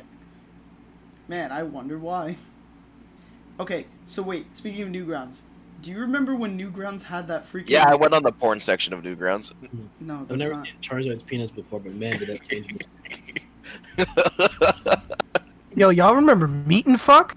What? It, was- it Yo, was a, facts. Oh my god. Eat and fuck Ocean Cruise, I'm bro. It just was start running the lit. timestamp now. no, motherfucker, you, you can keep this in. This is golden. Meet and fuck Ocean Cruise, bro. Thank me later. bro. Newgrounds introduced me to so much shit, porn, violence, really fun video games, and Super yo. Mario Brothers Z. You remember? Oh, Super Mario Brothers Z was fucking lit. Fun Bro, fact, I did you still, know- I still look at it and I still kind of cream myself when the, when Fire Sonic gets on the screen. Dude, Super Mario Brothers Z was fucking lit, bro. bro remember, You remember no, Super that's Flash? What, that's Super Flash Bros was sick, but remember, remember, Ego Raptor got his start on Newgrounds. Yeah, he did doing the awesome series. What's it called? Did you know Oh my that God, he's Metal Gear. redoing? Did you know that he's redoing the super, uh, the Mario Bros. Z series? Oh yeah, Alvin Earthworm wanted to do it. He wanted to redo the series the way that he envisioned it. with voice acting. No, Maybe. it's with he wanted to do it with uh, enhanced graphics. You should probably get some voice acting in there because it's all like dialogue that you have to read. Yeah. He wanted to shorten out the text because there are some episodes where the dialogue just kind of goes. Well, if you do it with voice acting, then I'm more inclined to watch it. you know what I mean? It's less Um, mature. But what's it called? I remember Newgrounds had like a Smash clone, but it was just all their Newgrounds characters. Oh, um, fucking, it was Newgrounds Rumble or something like that. Yeah, dude, that was my first they- introduction to Salad Fingers. Salad Eh. figures. Oh my Oh, dude, Salad Oh. Fingers is fucking terrible. I actually never like. I recently watched Salad Fingers Ugh. because I remember telling my dark. friend I've never heard of it, and they were like, "What do you mean you never watched it as a kid?" And they immediately pulled it up for me, and it was just It so. it. It's like it's like not watching. Charlie the Unicorn if you haven't seen Salad It Fingers. legit make makes me uncomfortable. Charlie Unicorn. Charlie Unicorn has not aged well. It is not. Oh my god! If you want to talk about Charlie shit that hasn't Charlie aged, Unicorn is a product of the time. Oh, what was the other one? Uh, Carl the Llama or some shit. something like that. It was like a llamas with hats. Llamas with hats. Yeah, llamas with hats. Yeah. Yo, what was it? What was it called? Mad. You remember? uh, What was it called? Mad, like the fucking beat 'em up series. Fuck, I. God, I can't. I, I feel like oh madness, madness combat. Yes. like that, right? Madness Combat. Yo, remember those fucking videos, dude? The videos were wild. Like back in the day, like Newground, like Flash games Remember kind he would kill Jesus in every episode. Wow. he Yo, would. if, if you've never seen Madness Combat, yo, Oh wait, are you talking about like the the freaking like 2D shooter animations? Yeah, they had like the square bodies and they had the Rayman esque limbs. Oh my god! And then the main character had like a, a like a bandage things- over his face with red so, goggles. Those things were so dark, but He man, were they awesome? he would he would kill Jesus in every episode, and he would die at the end of every episode, and then come back in the next episode with like bandages or something to acknowledge the wound from the previous episode. And he would just fucking he would fight. He would kill Jesus and a fucking clown in every episode. Like the clown was like his arch nemesis, I think, more than So was Jesus. Yo, back in the And the day, music- like the that, music Flash games kind of built episodes- this. the music went in on those. Yo, they did, and, bro. and Madness Combat, yeah, it made you feel like he was just John Wick and shit before John John Wick Wick, before was a John fucking Wick. thing. You know what else I, I found off of like Flash websites? Freaking Mortal Kombat versus Street Fighter.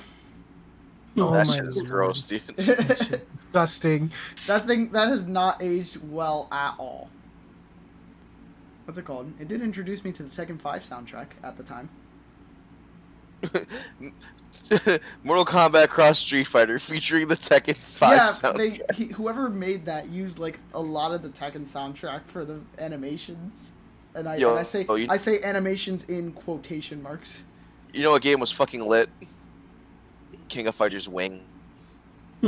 Oh yeah, you showed me King of Fighters Wing. That was a long time ago. What is It was like on that on that was back before you got the Mac. Was yeah, it? that was yeah, that was a way long back ago. before the Mac before you got the I- Mac. So what is this? Wing? It's like it's a, it's like a King of Fighters like you know fan flash game that was awesome, and it also featured Ryu in it Okay. and um Mordia from uh the Last Blade. Let me see. If you've never seen it, go look it up. That game is actually fucking ridiculous. King of Fighters Wing. I remember in high school we play we used to play Super Smash Flash 2 when it was like in beta builds. Yo, so it's Super Smash Flash Two is also fucking ridiculous. Like we would like everyone in the school would carry flash drives and we would just stick them in library computers and play Super Smash Flash Oh with each my other. God, that and uh, was it Halo Combat Evolved in Minecraft? Oh, I played a ton of Minecraft in my engineering class because all the all the computers were made to like run like Mhm. like AutoCAD and shit. So Oh. like we we would run, and he would let us play Minecraft, but he was like, you can only mess with redstone. Hmm. That's exactly what he said. He was like, you can mess with redstone all you want. If you're gonna sit there and draw dicks all day, I'm gonna give you an F in the class. Uh, That's super cool though. Man, I love how we're talking about Flash games because I feel like not a lot of people talk about Flash games and their impact on I us because Flash, like Flash is Yo, dying. did you ever did you ever played Armed Armed with Wings? I did not. oh, Yo, Armed with Wings is actually an insanely sick side-scrolling fucking action platformer. If you've never played it, looked it up. It's look it up. It's fucking gorgeous and actually fucking insanely fun. I might actually legit play this after we're done recording. What was the game again? Armed, Armed with Wings. What is this? Armed with Wings rearmed? Armed Armed with Wings 2 Electric Boogaloo. See this. This Oh my god, shit! dude. I rem. Damn, throwing me all the way back. I remember. Also, the animation in the in those games had no right being as dope as they were. Yo, you want to hear something fucking funny? When Young Justice was coming out, they had a Young Justice f- Flash game. They just took Armed with Wings and they replaced the main character with Young Justice characters. Are you serious? I put that shit on Cartoon Network. Yeah, I swear. okay. But uh, yeah, the Armed with Wing games were fucking. They had no reason being as good as they were. Like those games were sick.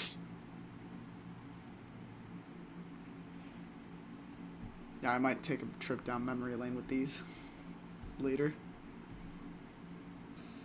But any any other like big like games that you know you liked but no one else did, or maybe you didn't like and then you tried to Final? Fantasy VIII. No, You like it or you did like it? No. I my favorite Final Fantasy game of all time is nine. You can't change my mind. Yeah. Nine is my favorite. But eight, I kind I kind of revisited it, and I can appreciate it for what it is. It was just way too complex for the time. Yeah. because like it didn't really have like an equipment system you had to draw spells and they would affect certain stats so like you'd have to grind out spells from certain enemies from certain encounters and up your stats that way. And then use guardian forces which were your your summons. But now that i came back around i'm just like acing out all the quizzes that give you money because you get paid regularly in game in the in-game time. Mhm. you got your money from from battles but you made most of your money from what is it from seed from seed currency like it's basically having like a paycheck Yeah. Ah, yes, the ultimate in escapism. and then and you would only get weapons through upgrades that you would find in magazines in like weapon mags and stuff like that and a lot of people were like yeah 8 just doesn't hold up to 7 and its characters super angsty which is true because squall just ruins everything but but going back to 8 i was like yeah this game is it's not super bad. It has its like likable characters. It's has its story plots or its story plot points that are really engaging. And the space scene really sweet where squall has to catch uh, Rinoa in space and they kind of have a moment which was super In space. yeah. It was super lovey-dovey in space You know what game hasn't held up, but the H, but the remastered has. MediEvil. Oh Jesus, that game. I mean, Like- I've never played MediEvil to begin with. Yo, so if you've never played MediEvil, the PS4 rema- uh, remake is a great place to play it. Because the PS4 version is insanely better. they literally didn't take a whole lot from it and they just decompressed all the audio Oh, they From- they, they, they, they, they decompressed all the cla- all the fucking voice files are all intact from the original game. They just they just uncompressed them from the PS1. But they they changed the control scheme for a modern control scheme and of course a modern day camera. And it, it Mm. looks and it's and it's fucking gorgeous looking. And in that game, if you 100% complete the PS4 version, within it you will unlock the classic original. Oh. Really? Yeah.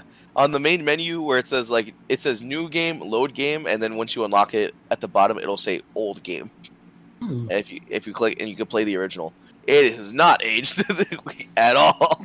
the original, the original, I played it as an adult for the on the Vita because I bought like the PS1 version on the on PSN store. And I'm like, man, I love this game. And then I played the new one, and I tried to play the old one when I unlocked it. I was like, yeah, nope, never. we're just Not we're just gonna not- we're just gonna put that back and never touch it again.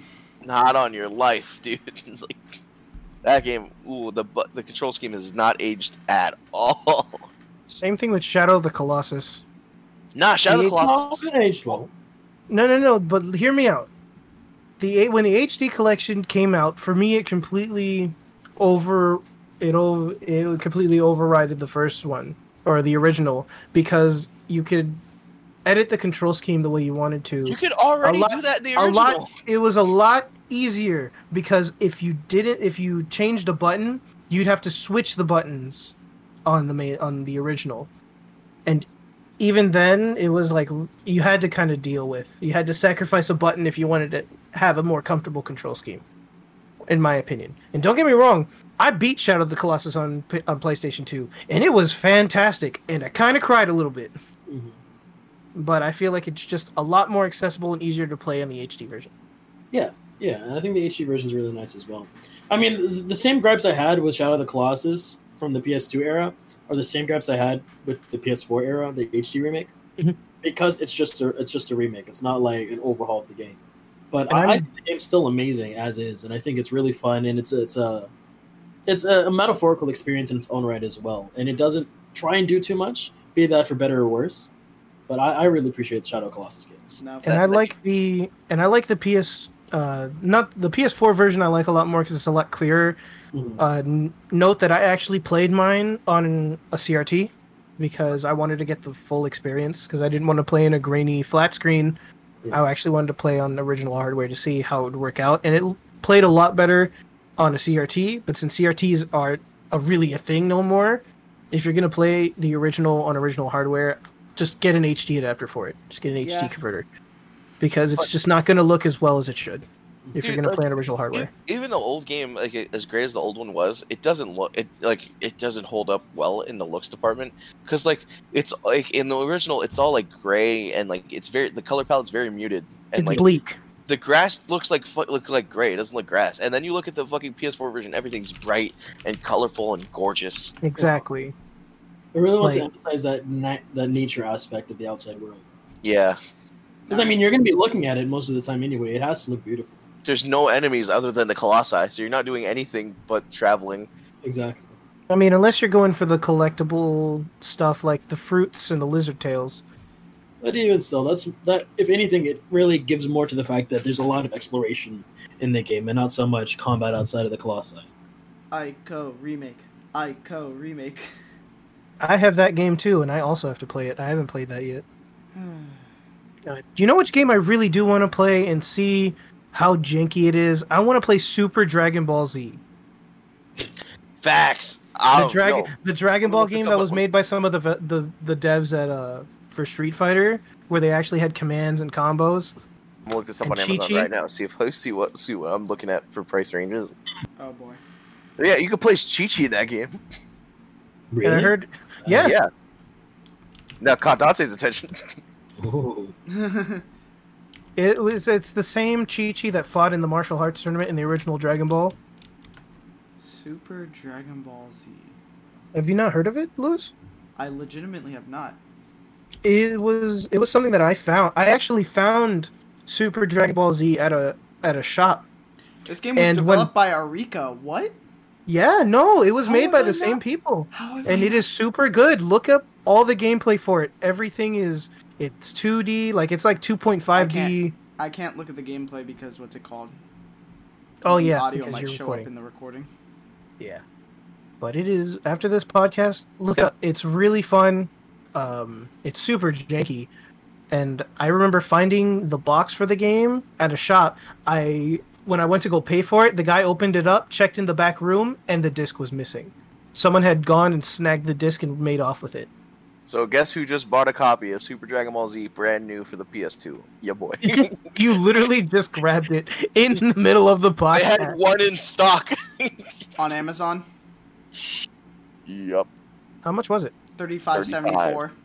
Yeah. Jesus. But it should be worth it. I'm down to do that for mystery I game. forgot. I forgot. It's gonna be so good for mystery game. I legit forgot that the freaking PS2 era Dragon Ball games were published by Atari. I forgot about that. yeah, yeah. It was. It wasn't until after uh, Sagas that Bandai got it. Oh my! Let's not talk about sagas because I was the unlucky fool that actually bought that game. I rented Yeah, let it me- from Blockbuster, and then I was disappointed. Yeah, I remember I played the first level and I was like, "This game's pretty good," but I didn't I- play past the first level, so I didn't know that it I- was not. I finished the whole game because I was very determined to beat the whole game. And let me tell you, this whole Super Saiyan thing just didn't work because you'd run out of you'd run out of Super Saiyan. Hmm. And in, ol- in order to do damage, I think at the very end, because it went to the Cell Saga, you'd have to be in Super Saiyan. No, it didn't go to the Cell Saga. It only went to the Frieza Saga. No, it went. It went all to the Cell Saga. Oh yeah, it did because you played as Trunks and you played you played as Future Gohan. Yeah, I'm dumb. Never mind. Ah, boy. You know, you, you know what game has been forgotten by time? That's fucking amazing. Which one? Legacy of Goku 2 and Buu's Buu's Fury. Stop. I was literally about to bring that up because I played the shit out of Buu's Fury. Now we're not going to talk about ah. Legacy of Goku 1 because that game is ah. absolutely ass. Ah. That okay, game is let Absolute ass. That game is a glorified fan game. hear, hear me flashback. out. Hear me out on this. I think Legacy of Goku, this is my hot take. I think Legacy of Goku 1 fits in the category of it's so bad it's good. Supersonic I- Warriors. Super Sonic Warriors is great. Super Sonic Warriors 2 is butt. Super Sonic Warriors 2 is butt cheeks. But Legacy of Goku 1 falls under the so bad it's good category for me. Nah, Legacy Goku 1 is just bad, dude. I don't know. I just it's it. I get a good giggle out of it trying to fight Raditz, and it's like I have to sit there and shoot ki blast and solar flare once in a while. I don't know why, but like everything was improved in Legacy of Goku 2 and Buu's Fury, and Buu's Fury still holds up to me. I still think it's a Dude, wonderful Buu's game. Fury, yeah, it's fucking amazing. Like it just feels good. The leveling is good. Like when you actually get into some post game stuff, like when you max out levels, you get super powerful moves. And you can play as Gogeta. You have to unlock um, Gogeta. Mm-hmm. Had really Like- cool. Because there's a point there's a point where you get to use the fusions in the story, but like the fusions are like actually you have to like level up really far to unlock the fusions. Yeah, that's what I'm talking about. And then like the collectathon elements because you had the Z Museum and you had the Hercule Museum, and you had to go around different parts of the map and collecting different relics, and they would be uh, little subtle nods to the series.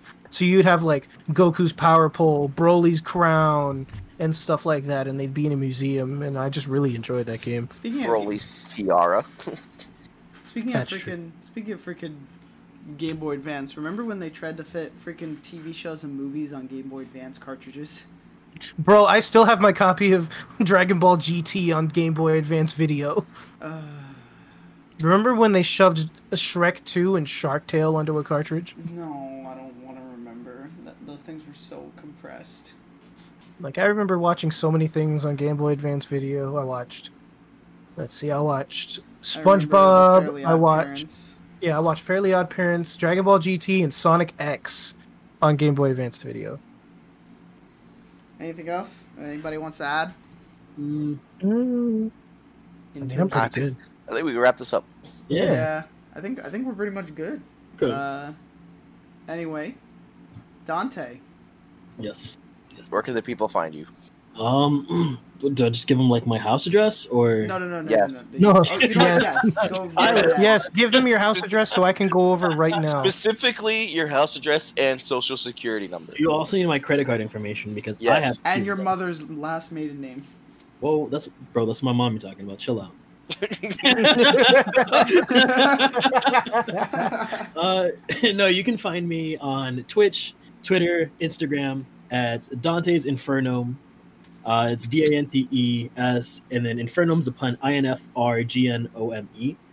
Um, so all that stupid. cool stuff. You're, shut the fuck up, Snoogans. Anyways, yeah. if you like memes, definitely check my Twitter. If you like really bad streamers, check out my Twitch. And if you like just hating yourself, uh, definitely just go on my social media at all, and you can find me there. You like So- food too? Follow. Yes, us. If you yes. love Oh, food. if you love ramen or burgers or food in general, my Instagram is the place to go. You will. You We're will gonna love- have a food episode, so y'all want, are gonna want to stay tuned because Dante is gonna be center stage for that Mm. food podcast. hosted by Whole Snacks themselves. Okay. Oh. Whole snacks. Whole snacks the podcast. That's the title of the podcast for the food episode. Whole snacks. so I'm excited. I'm looking forward to that too. Uh, all right, and then the usual crew, Ketty. You could find me at definitely Kenny on Twitter because it's pretty much the only place I'm active on. Soon to be Video Freak, right? I was about to say it definitely. Probably, you should I definitely I look into might change it to Video Freak. I might do it at a tournament, like for my return to, to a tournament. Geo. That's that's a tournament name. That's not a fucking. That's that's not a Twitter handle. That's a, that's that's that's a tournament. Letting people know that you're gonna fuck somebody up. Video. Yeah, if, I, if I if I put if I put Video Freak on my Twitter handle, they're gonna think I have an OnlyFans. Uh, I'm Gio. you can find me on uh, Twitter at uh, juicy dash Nugans. Uh, I don't post anything. I just like other people's shit. So uh, if you like memes, uh, cool. If you like fighting games of any variety, uh, let me know. I'll play anything and everything, uh, except uh, Jackie Chan Fist of Fire. I had to put that in there because I know Lewis is gonna fucking. Oh, uh, uh, no, no, not this time at least. So yeah, if you like, if you enjoy fighting games as much as I do, and you like playing anything, I'll play everything. Uh, yeah. Uh, you can also uh, you can follow me Tech Decker two eighty three on Twitch and Twitter. Um, and then for the whole group, you can always follow GC Game Night on Facebook, Twitter, all those kind of social media thingamajangers. we also have a Discord as well for Juicy Game Night if you want to Yes, stay up to date with our local community as well. Yeah, definitely pop on in. Um, we just with we just added a Them's Fighting Herds server, so any any Them's Fighting Herds fans, uh, hop in, connect with the community. And if you're also a streamer that's active in the community, we do have a promotion channel. So if you do want to have more viewership and you want to engage more with the fighting game community, uh, we definitely have a space for you to do that as well too. So and you can also get updates through there about you know what's going on because especially with the whole quarantine thing going on we're still trying to do our online weeklies and everything like that so it's just a good way to keep updated on that uh, any Yeah. closing words from you guys If you Oh. think Pokemon Colosseum is as bad as I do, feel free to add Dante on Twitter. oh my god I will personally drive over to pick you up just to kill both of us. oh my god anyway Uh. once again uh, dante thank you so much for joining us in the lounge tonight for having me here. I appreciate it. Oh yeah, we're definitely gonna have your you back. your elegant voice Oh, daddy. No Remember, he's he's- not here today Remember, he's still taking. Keep that in mind, you little slut. whoa Whoa! Gio, I like when you talk to me that way. It's uh. Oh, Also, if this not gonna, episode, li- not gonna lie, I just kind of mahoimanoid. I swear, if I don't get approval to call this episode episode four, Gio and Dante need to get a room. Uh, Episode four, uh, the Pokemon Colosseum theory. oh my god. Uh, anyway, P.S. Dante and Gio are in the hospital. Oh, oh. anyway, have a good night, everybody. Good night. Good night.